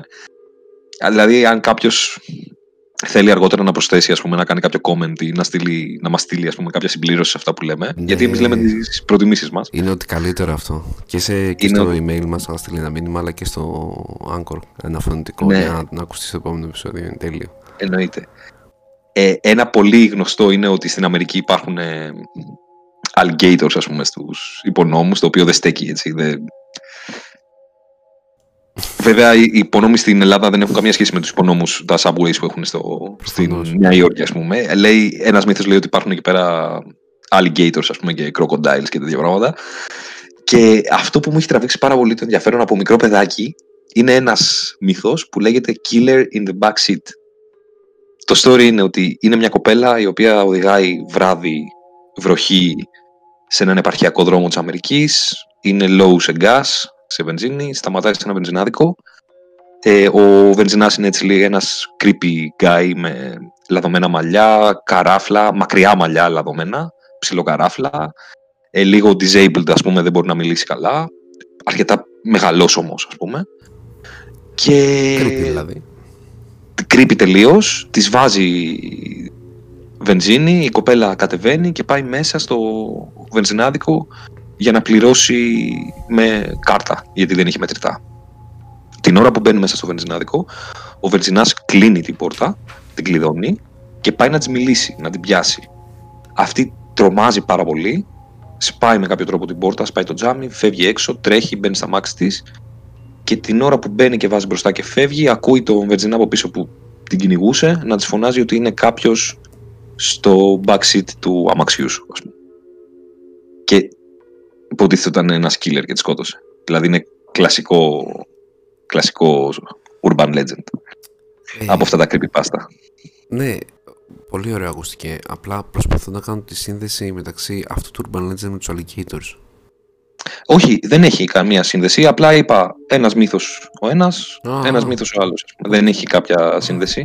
Υπάρχουν πάρα πολλοί. Ένας άλλος μύθος λέει ότι ο Paul McCartney των Beatles, ας πούμε, ότι είχε πεθάνει από το 1966 και έχει γίνει replaced από έναν lookalike, ας πούμε. Ναι, Είναι άπειροι. Άμα Καλά, θέλει κάποιος ναι. να ψάξει, ισχύει. μπορεί να βρει άπειρους μύθους και θρύλους. Και φυσικά από όλο αυτό δεν θα έλειπαν τα video games, έτσι. Ναι, Νομίζω ότι υπάρχουν αρκετοί urban legends για video games. πριν περάσουμε στο, σε, σε, σε αυτούς τους, ε, στα, στα games τέλος πάντων, υπάρχει μια ταινία η οποία λέγεται The Fog, η οποία ξέχασα να αναφέρω πριν. Απλά επειδή υπάρχουν διάφορες που έχουν βγει, δεν ξέρω αν είναι η ίδια σε remake κάτι, αλλά νομίζω ότι ήταν το 2005 αυτή που είχα δει εγώ. Ε, είναι ω- ωραία ταινιούλα να τη δεις για τη μέρα. Ξεκάθαρα δεν είναι κάτι το super wow horror thriller αλλά είναι πάρα πολύ ωραίο να το δεις για τη μέρα. Όχι ότι έχει να κάνει με Halloween δεν και καλά αλλά είναι ωραίο θρυλεράκι έτσι όμορφο να περάσει το βράδυ σου ξέρω εγώ. Ε, και ας μην έχει πάρει τόσο καλές κριτικές. Προσωπική μου άποψη είμαι να μου άρεσε την ευχαριστήθηκα ε, Ε, είναι καλή ταινία. Είναι ταινία του Carpenter, John Carpenter, ο οποίος είναι master του είδους, ας πούμε, σε κάποιες ταινίες. Δηλαδή, είναι μια ταινία του Carpenter επίσης που είναι το Vampires, δεν ξέρω αν το έχεις δει, που είναι κάτι hunters, που μπαίνουν μέσα σε vampire nests και τους τραβάνε έξω στον ήλιο με, ν- νομίζω ναι κάτι μου λέει με τύπου βαράνε με βαλίστρα που έχει σκηνή και τους τραβάνε έξω για να τους κάψουν, ας πούμε, και μετά ο αλφα vampire τους κυνηγάει. Δηλαδή είναι master του είδους ο John Carpenter τώρα για ταινία 80-90 και τέτοια. ναι ναι ισχύει ισχύει Ε, και έχει, εντάξει, υπάρχει και μια αντίστοιχη του Stephen King νομίζω που είναι το The Mist. Ναι Είναι άλλο το The Fog, άλλο το The Mist, άλλες ταινίες. Αλλά ναι, οκ, ναι, συμφωνώ. Είναι ωραία ταινιούλα. ε, Την έχω δει. Ε, ας περάσουμε, νομίζω ότι έχουμε λίγο ψωμάκι εδώ πέρα ναι. από τους μύθους που υπάρχουν στα video games. στα games ε, ένα πράγμα το οποίο έχει στοιχειώσει τις, ε, τις μνήμες μας από όταν ήμασταν πιτσιρίκια όταν είχε βγει το πρώτο πρώτο Xbox το, το FAT θυμάσαι όταν το, είχες, α- όταν το άφηνες να μου πεις εσύ δεν το έχεις αγοράσει ποτέ αλλά όταν το άφηνες στο βασικό μενού του και ήταν idle δεν πήραζες κάτι από ένα σημείο και μετά ξεκινούσαν και έπαιζαν διάφοροι αποκρουστικοί ήχοι και κάτι transmissions με διάφορα τέτοια. Ήταν πάρα πολύ creepy και τότε δεν ξέρω άμα- Τύπου radio transmissions, ας πούμε. δηλαδή, Ναι, σαν... ε, Holy shit. Ναι, και ε, δεν ξέραμε τι είναι και μέχρι που μετά από πάρα πολλά χρόνια βγήκε η Microsoft και πει ότι είχε ηχογραφήσεις εκεί πέρα τα... από το Apollo, από διαστημικές, ε, ξέρω εγώ, αποστολές και τέτοια. Και Wow. ξέρεις κάπως λες ότι τώρα, ναι, εντάξει, οκ, αλλά όταν ήσουν πιτσιρίκι και το άκουγες, έλεγες τι έγινε ρε, ξέρω εγώ, έχει, κάτι έχει πάθει το Xbox, ξέρω, έχει στοιχειωμένο, ξέρεις. Wow. Εντάξει, πραγματικά chilling. Ναι, ήταν πάρα πολύ ωραίο συναίσθημα. Ε, όσο αφορά τα ίδια τα games τώρα, ε, θα ξεκινήσω με ένα παιχνιδάκι ε, το οποίο α, από ό,τι θα πούμε εμένα μου κάνει την περισσότερη εντύπωση είναι ότι υπάρχει ένα παιχνίδι το οποίο λεγόταν Pale Luna. Pale Luma δεν ξέρω ακριβώς το λένε, ας το πούμε. Pale Luna για να καταλάβουμε τι λέμε. Ε, το οποίο ήταν ένα text-based adventure παιχνιδάκι που έβαζες κάποια inputs commands και προχωρούσε στο story και οι περισσότεροι άμα βάζεις το λάθος το, το command κάνει crash το game. Και ξε- ξαναρχίζει από την αρχή αυτά. Και οι περισσότεροι νομίζω ότι ήταν bugged ότι είχε ξέρω εγώ glitches και τέτοια και το παρατάγανε. Ένας τύπος λοιπόν κάθισε 6 ώρες με λάθη, με έτσι, με αλλιώς και το έβγαλε και το τελείωσε και του είπε ξέρω εγώ στο τέλος ότι οκ, congratulations ξέρω εγώ το, το κατάφερες ε, πάρε ξέρω εγώ ένα φτιάρι και πήγαινε στην τεταγμένη ξέρω εγώ της τάδε σε, στο, στο real κόσμο. Και ο τύπος πήγε και άρχισε να σκάβει και βρήκε το, το κεφάλι ενός κοριτσιού το οποίο είχε ε, πώς το λένε gone missing ε, 1,5 χρόνο πριν. Το οποίο ήταν και Holy σε, shit. φα- φαντάζομαι σε κατάσταση ότι είχε σαπίσει ήδη ξέρω εγώ Ε, Holy shit. Εντάξει, τέρμα τρομακτικό. ναι, και το ψάξανε να βρουν ποιος δημιούργησε το παιχνίδι και τα σχετικά λοιπά για να το πιάσουν. Γιατί προφανώς αυτός θα ήταν ο δολοφόνος. Ξέρω εγώ τι να πω. Και δεν το βρήκανε. Ήτανε, είναι το πιο creepy που έχω ακούσει ε, σε Urban Legend. Αν ισχύει. Έτσι. Wow, οκ. Όντως ήταν λίγο σοκαριστικό αυτό. Δηλαδή, μία στο εκατομμύριο να ισχύει. Βέβαια, έχουμε δει πολλές περιπτώσεις στο βρωμοσάι που ακούει το όνομα 4chan, ξέρω εγώ. Ναι, ρε Που φίλε. είναι όλοι creepy, διεστραμμένοι εκεί μέσα, ξέρω εγώ. Δηλαδή, πραγματικά. Υπάρχουν πάρα πολλές τέτοιες ιστορίες από τύπους που ανεβάζανε οι ίδιοι coordinates που έχουν σκοτώσει, ξέρω εγώ, ανθρώπους και λέγανε τύπου, ξέρεις, ο... κυνήγη θησαυρού. Ναι, Και... πες. Όχι, όχι αυτό. Και στέλνανε, ας πούμε, στο 4chan και πήγαιναν άνθρωποι και βρίσκαν τα πτώματα και μετά κάποιος τους είχαν πιάσει κιόλας.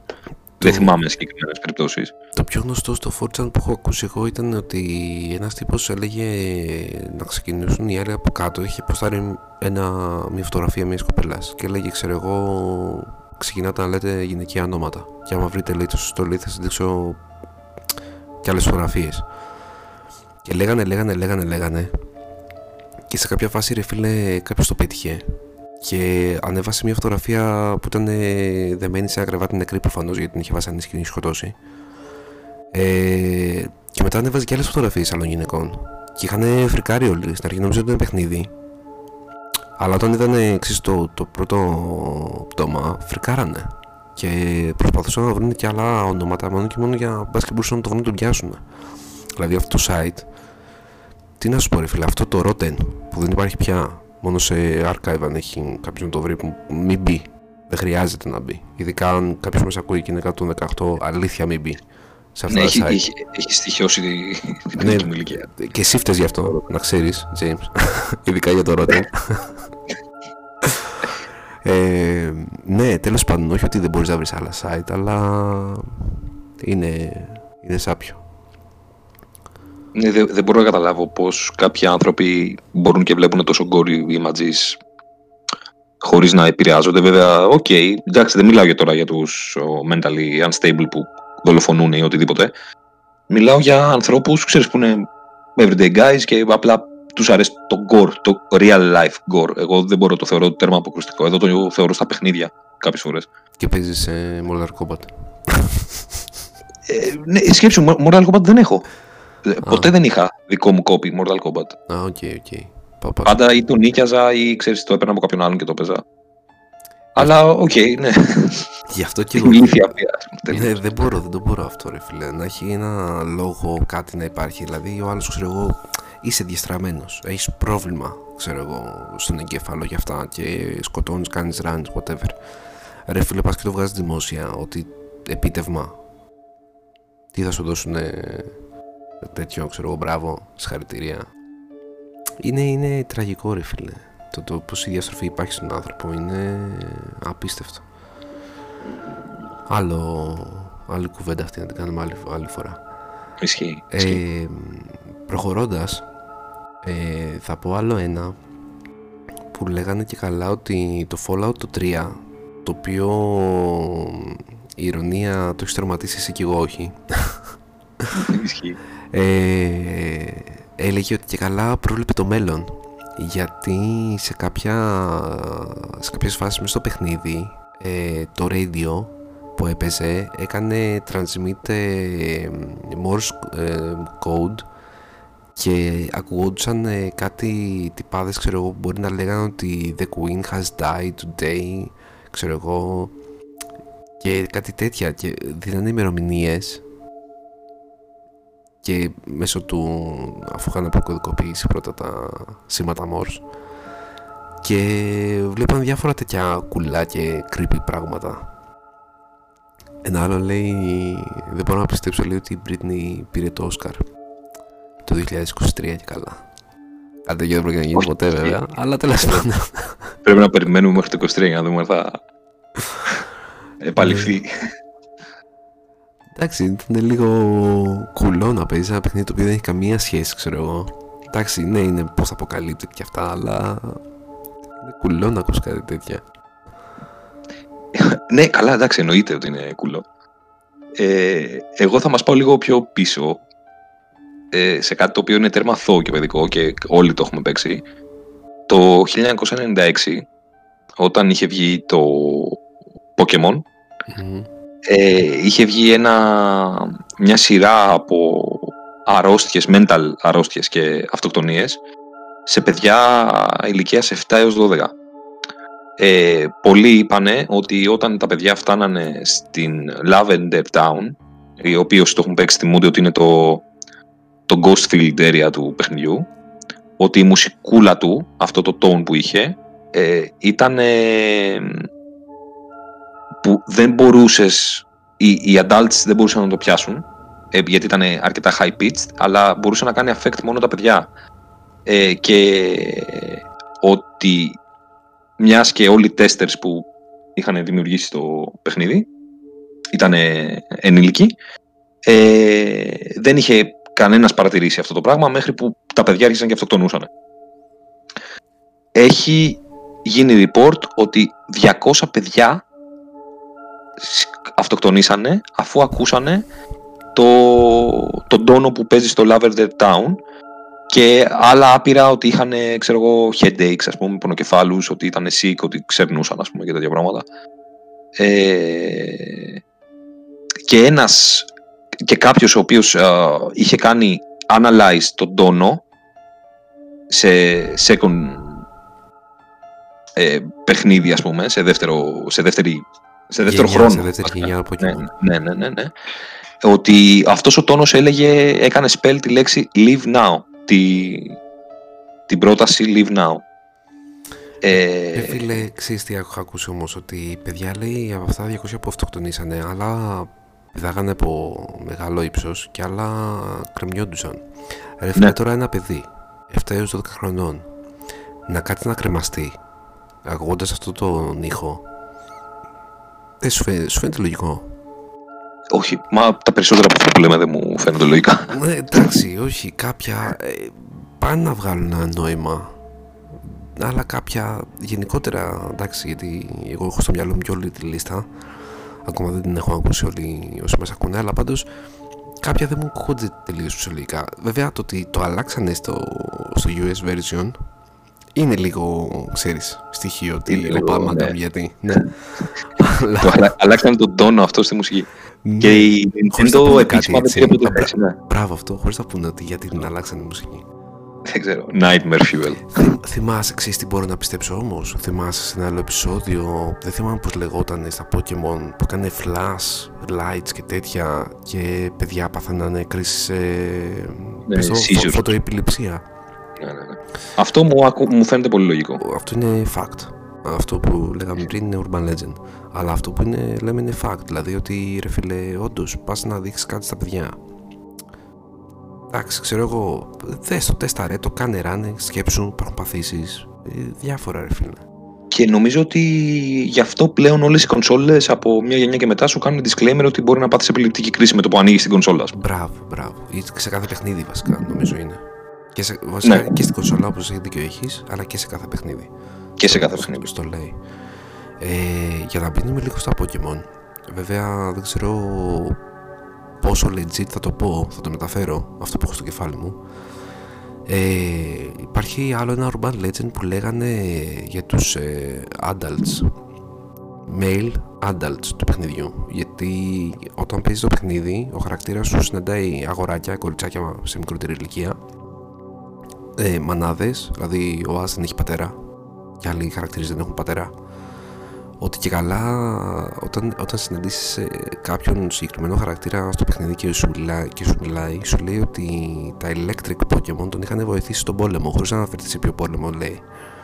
Και λένε ότι είχαν πάρει ε, γι' γι' αυτό και άμα συναντήσεις κάποιον δηλαδή βλέπεις παππούδες μεγάλους δηλαδή σε ηλικία που πολύ και καλά τύπου να είχαν επιβιώσει από τον πόλεμο ή κάποιους οι οποίοι είναι στο στρατό και έχουν να κάνουν με στρατό και τέτοια και λένε ότι τα Pokemon είναι μεταλλάξεις, κάποια δηλαδή είναι animals, like, και κάποια είναι πολύ περίεργα Pokemon. Ότι καλά έκαναν πειράματα και τέτοια και ότι είναι οι adults των ε, του κάθε χωριού ας το πούμε έτσι ξέρω εγώ με, τα, με, με τον πόλεμο αυτό που είχε γίνει και τους είχαν κάνει Pokemon. Δεν ξέρω πόσο θα μπορούσε να ισχύει αυτό, αλλά μου ακούγεται πολύ περίεργο. Wow, ναι, όντως είναι, είναι λίγο creepy. Ναι. Ήταν καλή φάση. Ε, θα περάσω στο Final Fantasy το οποίο είναι από τα αγαπημένα μου franchise ever σε παιχνίδια και θα μιλήσω για το 8 και το Squall τον ε, main ε, protagonist ε, εντάξει α, α, αναγκαστικά γίνουν κάποια spoils τώρα για κάποιον που δεν το έχει παίξει αν και είναι μετά από τόσα χρόνια το παιχνίδι που εντάξει έχει βγει σε remaster υποτίθεται. Ε, στο πρώτο στο τέλος του πρώτου CD ε, δείχνει τον Squall που παλεύει με την Edea και τραυματίζεται ε, πώς το λένε θανάσιμα οκ. Και ο Urban Legend λέει ότι σε εκείνο το σημείο του παιχνιδιού ο, πρωταγωνιστής, ο πρωταγωνιστής πεθαίνει και ξεκινώντας με το δεύτερο CD σου δείχνει ότι είναι μια χαρά δεν έχει τίποτα από wounds. Και ενώ το πρώτο μέρος του παιχνιδιού είναι πιο κοντά στην πραγματικότητα, ας το πούμε έτσι από εκείνο το σημείο και μετά τα πράγματα παίρνουν μια άλλη τροπή, λίγο πιο surreal σε πάει στο διάστημα Holy shit, είναι post-mortem. Ότι... ναι, σου δείχνει Wow. τι- τι- πώς βιώνει εκείνος την ε, μεταφορά από τη ζωή στο, στη μεταθάνατο ζωή τέλος πάντων στο πούμε έτσι σαν, Wow. dream, σαν τέτοιο και αυτό δεν είναι ότι είναι στο μυαλό των περισσότερων απλά στο τέλος του παιχνιδιού σου κάνει ένα flashback της ζωής του και σου δείχνει τον ίδιο, δηλαδή το ίδιο το παιχνίδι σου δείχνει τον ίδιο με ένα hole στη μούρη αντί για τη μούρη του Wow. Οπότε κάτι σου δίνει το ίδιο παιχνίδι να σκεφτείς ότι ξέρεις τι είναι, είναι πολύ από τα καλύτερα ur- urban legend που έχω ακούσει για τα games αυτό. Πολύ καλό, πολύ καλό. Ναι. Πολύ καλό. Ε, Wow. Θες να πεις ε, εσύ Ε, ε, ή να πω ένα από τα πιο creepy ever; Ε, πες εσύ και εγώ δεν θα πω ένα τόσο creepy, θα σπάσω λίγο το creepiness. Οκ. Οπότε συνέχισε εσύ το, το, το stream. Λοιπόν, ένα από τα πιο creepy που έχω συναντήσει ποτέ σε παιχνίδια ήταν για το ε, Majora's Mask, το, το Zelda. ε, το οποίο είχε τίτλο Ben Drowned και καλά ότι ο Ben πνίγηκε ε, λένε και καλά ότι ένας τύπος είχε δώσει ένας γέρος είχε δώσει σε ένα, ε, μια κασέτα του παιχνιδιού αυτού με αυτό το τίτλο πάνω και το είχε βάλει να το παίξει και στο πρώτο slot ήταν σωμένο ένα μέρος, ε, το παιχνίδι ως ένα μέρος του παιχνιδιού του με το όνομα Ben. Και εκείνος πήγε από κάτω στο δεύτερο slot και έβαλε να παίξει. Όλοι οι χαρακτήρες από τη στιγμή που ξεκίνησε το παιχνίδι και αυτά αναφερόντουσαν στον, σε αυτόν τύπου σαν Ben. Και σκέφτηκε ότι ξέρεις τι θα ζήσω στο πρώτο save και ξαναρχίσω από την αρχή. Σβήνει το πρώτο save πάνε ξαναξεκινήσει το παιχνίδι και από εκείνη τη στιγμή και μετά όλα μέσα στο παιχνίδι ήταν αφύσικα. Η μουσική έπαιζε ανάποδα. Ο, fuck. ο πρωταγωνιστής είχε ένα περίεργο pose ε, σαν να είναι σκυμμένος στο πλάι και προχωρούσε.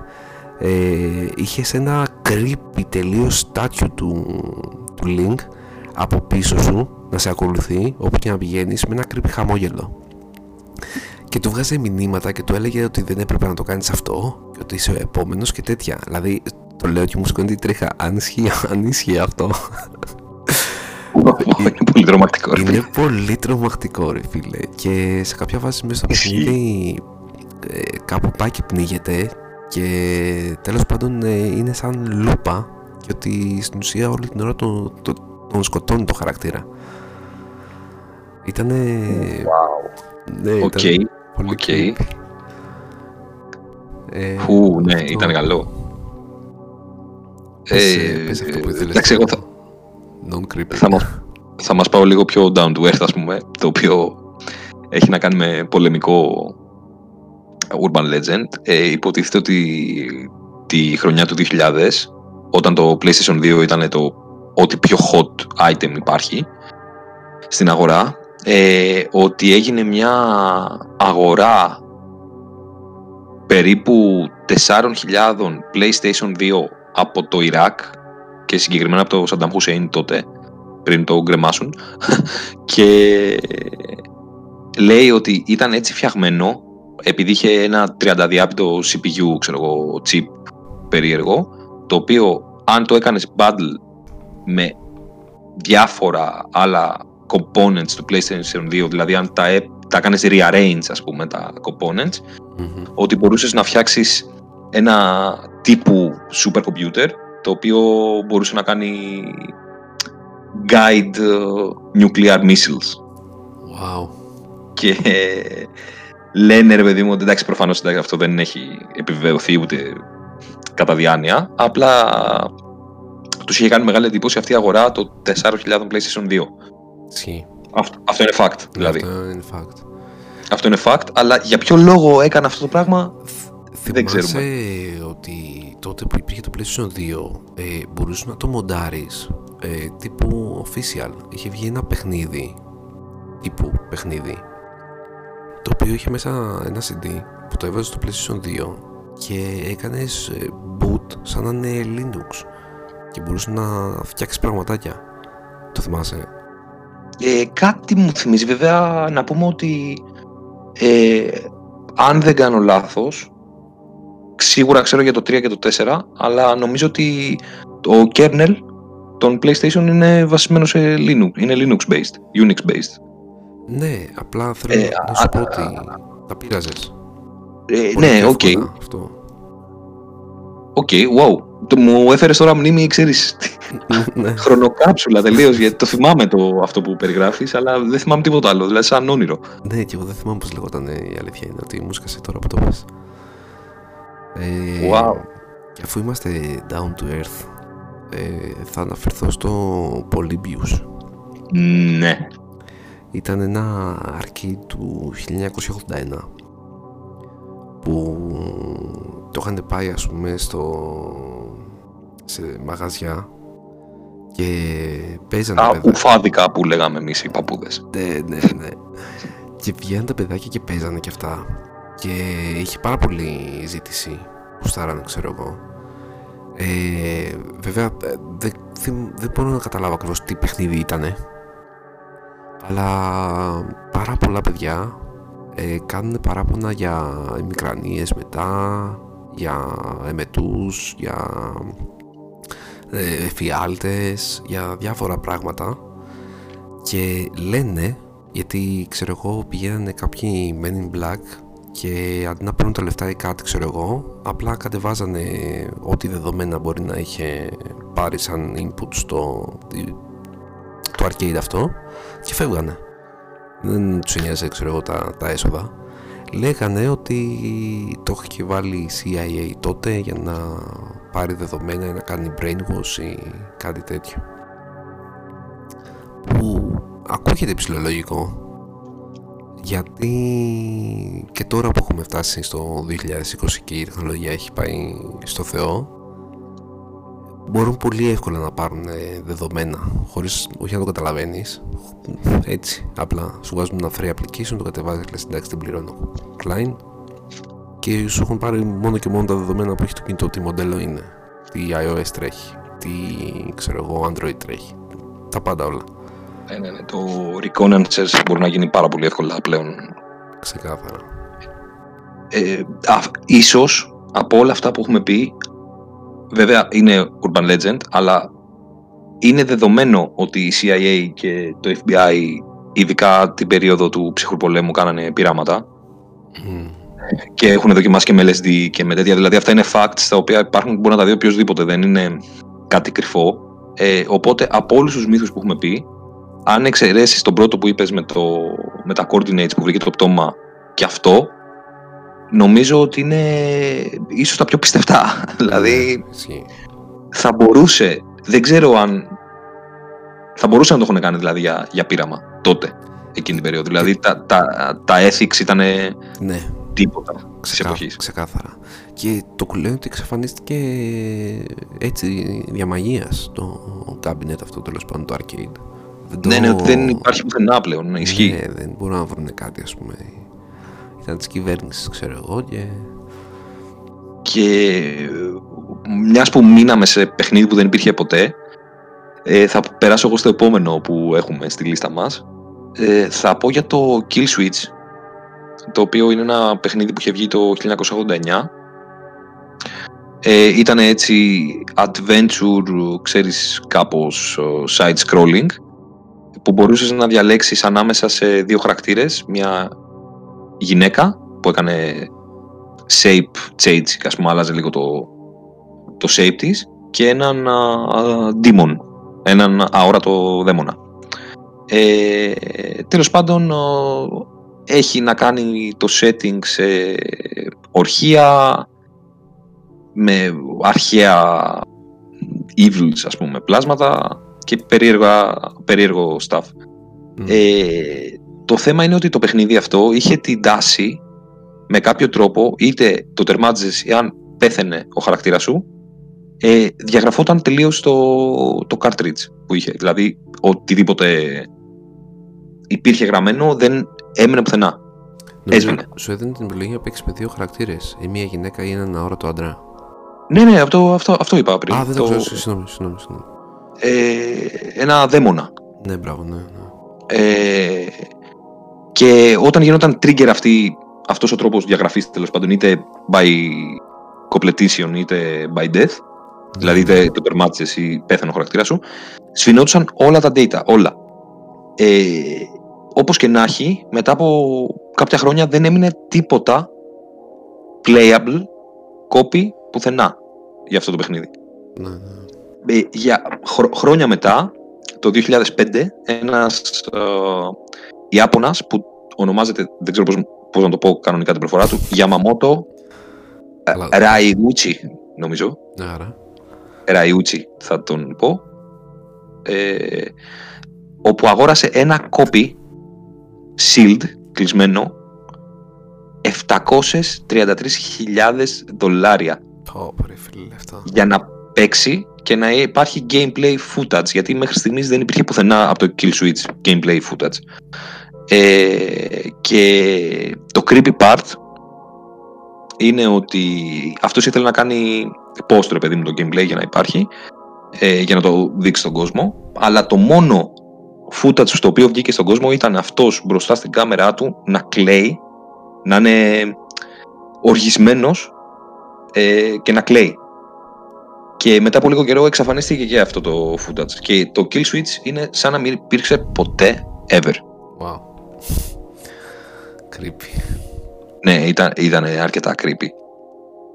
Για βίντεο και πώς μπορεί να ήταν, δεν ξέρω, ή κάτι. Δεν ξέρω, Και- μου, και χρόνια αυτό και το, και το Polybius, δηλαδή, μπορεί να φοβόμουν λίγο να το παίξω, να σου πω την αλήθεια. Καλά, εντάξει. Αλλά και αυτός ο τύπος ρε φίλε 730.000 δολάρια ρε φίλε, εντάξει, ξέρω Ε, εγώ. Holy shit, μπορεί γι' αυτό να κλείγε. Ναι, αυτό, ξεκάθαρα. Τον καταρρίψαμε τον Urban Legend κατευθείαν. wow. Ε, ένας άλλος μύθος που, εντάξει, για τη, για τη Rockstar θα πω, όπου, όπως και σωστά με ρώτησες πριν για το Red Dead, υπάρχουν πάρα πολλά urban legends για τα παιχνίδια αυτά. Δηλαδή τύπου UFOs, ε, φαντάσματα, μπλα μπλα μπλα, ξέρω εγώ, τα πάντα. Ε, Για όλη τη σειρά Grand Theft Auto, ας πούμε. Και για το Red Dead αντίστοιχα. Αυτά μπορεί οποιοδήποτε να κάνει ένα Google και να τα, να τα βρει. Εγώ θα, μείνω σε, θα επιμείνω σε ένα, το οποίο μου έχει κάνει τρομερή εντύπωση, είναι ότι στο Grand Theft Auto το 4 ε, ότι κάποιος είχε βγάλει ένα πόστερ στο ίντερνετ. Λογικά στο Reddit πρέπει να γίνει αυτό. Από μια μπλέρη φω- φωτογραφία από ένα πλάσμα το οποίο υποτίθεται ότι υπάρχει στους υπονόμους του παιχνιδιού. Ε, με το που έκανε αυτός post στο ίντερνετ αυτή την εικόνα εκατοντάδες άτομα ε, κάνανε join ας πούμε στην κουβέντα και είπαν ότι όντως έχουν κάνει και αυτοί έχουν περάσει και αυτοί ένα- μια εμπειρία Ότι τέτοια το έχουν δει, ναι. ότι το έχουν δει. Αυτός ο μύθος λέγεται Ratman. Ότι υπάρχει ένα mutated πλάσμα το οποίο ε, είναι στα subways της υποτιθέμενης Νέας Υόρκης, αν είναι στη Νέα Υόρκη το setting. Ε, και έχει γίνει mutate από ένα leak από χημικά που υπήρχε σε ένα εγκαταλειμμένο εργοστάσιο. Ε, όσοι το έχουν παίξει και έχουν δει, έχουν κάνει engage ας πούμε. Νομίζω υπάρχει, πρέπει να υπάρχουν και βιντεάκια στο YouTube γι' αυτό. Αυτό τον Ratman εντός εισαγωγικών ότι έχουν ακούσει φωνές ο, να, του- να φωνάζει και να λέει get out ή με- πεζή και ραδιόφωνα μέσα στα μάξια να, να, εντός παιχνιδιού όλα αυτά να αναφέρουν ότι υπάρχει rat problem ξέρω εγώ στα subways ε, και παρόλο που πάρα πολλοί, πάρα πολλοί ορκίζονται ότι ξέρεις κάτι το έχουμε δει, το, έχω- το έχω παίξει ξέρω εγώ, ας πούμε, το, το είδα αυτό ε, δεν υπάρχει proof ούτε έχει βγει η Rockstar ποτέ να πει κάτι ούτε τίποτα οπότε δεν ξέρουμε αν υπάρχει ο Ratman ή όχι Μμμ, ωραίο. Πάρα πολύ ωραίο. Ένα άλλο πάλι για το ίδιο game, αλλά για το 5 θα πω εγώ τώρα. Ε, το οποίο βέβαια έχει επιβεβαιωθεί. Ε, είναι ότι εάν πήγαινες μεταξύ 11 το βράδυ και 12 τα μεσάνυχτα σε ένα σημείο στο Mount ε, Gordo που έχει έναν ε, μεγάλο, πώς το λένε, ε, γκόλθο εκεί πέρα θα βλέπεις τη λέξη jog με αίματα γραμμένο πάνω στο βράχο και αν πήγαινες εκείνη την ώρα θα βλέπεις ότι υπάρχει το φάντασμα μιας γυναίκας ε, στα άσπρα με αίματα και μπαρομαλιά. Ε, εάν το πλησίαζες εξαφανιζότανε. Και στην ουσία ήταν ε, η γυναίκα ενός στάνμαν του Τζο Κάρλεϊ που την έσπρωξε από τον ε, βράχο και πέθανε. Ε, και κάτι είχε ακου- ακουστεί ότι εάν τη σημάδευες με το όπλο και χωρίς να την πλησιάσεις και κάτι γινότανε σαν να έλεγε Let me go watch your shot κάτι τέτοιο ξέρω εγώ αλλά είναι ωραίο να το δεις ξέρω εγώ in game και να το ζήσεις αυτό Wow, OK, okay, όντως. Καλή Πολύ φάση. καλό. Για, για τέτοιο καλό. παιχνίδι έτσι που δεν έχει καμία σχέση με. Με creepy Ναι. stuff. Πιο πολύ easter egg θα το έλεγα. Ας το πούμε.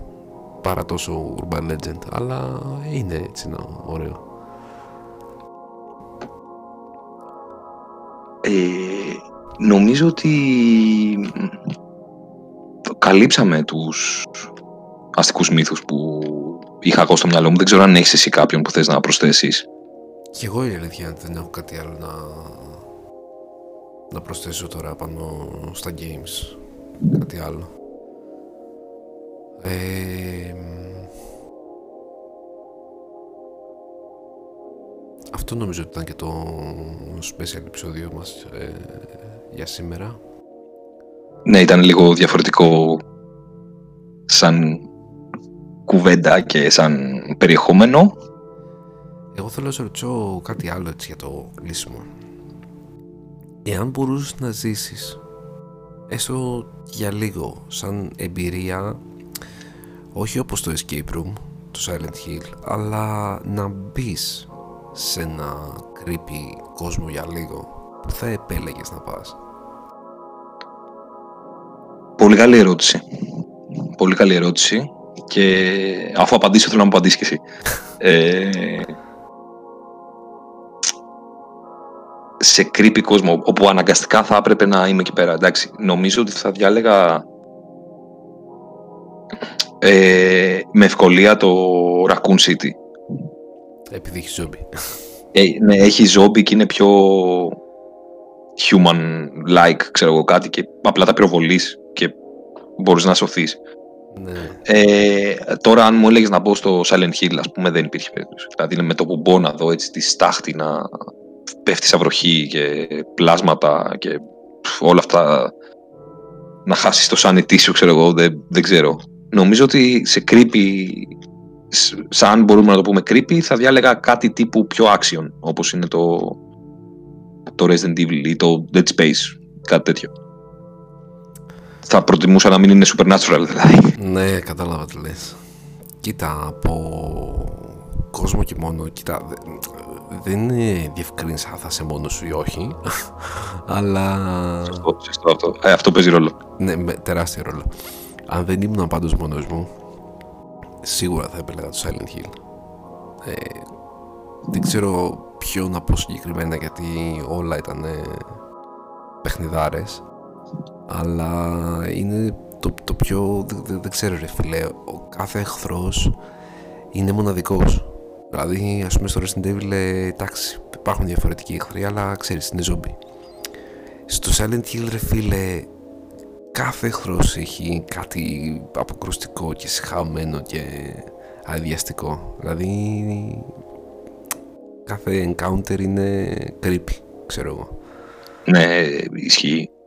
Α, αν σου λέγανε αν σου λέγανε να ζήσεις ένα βράδυ στο, στο χωριό του Fatal Frame του Project Zero; Ε, όχι ρε φίλε.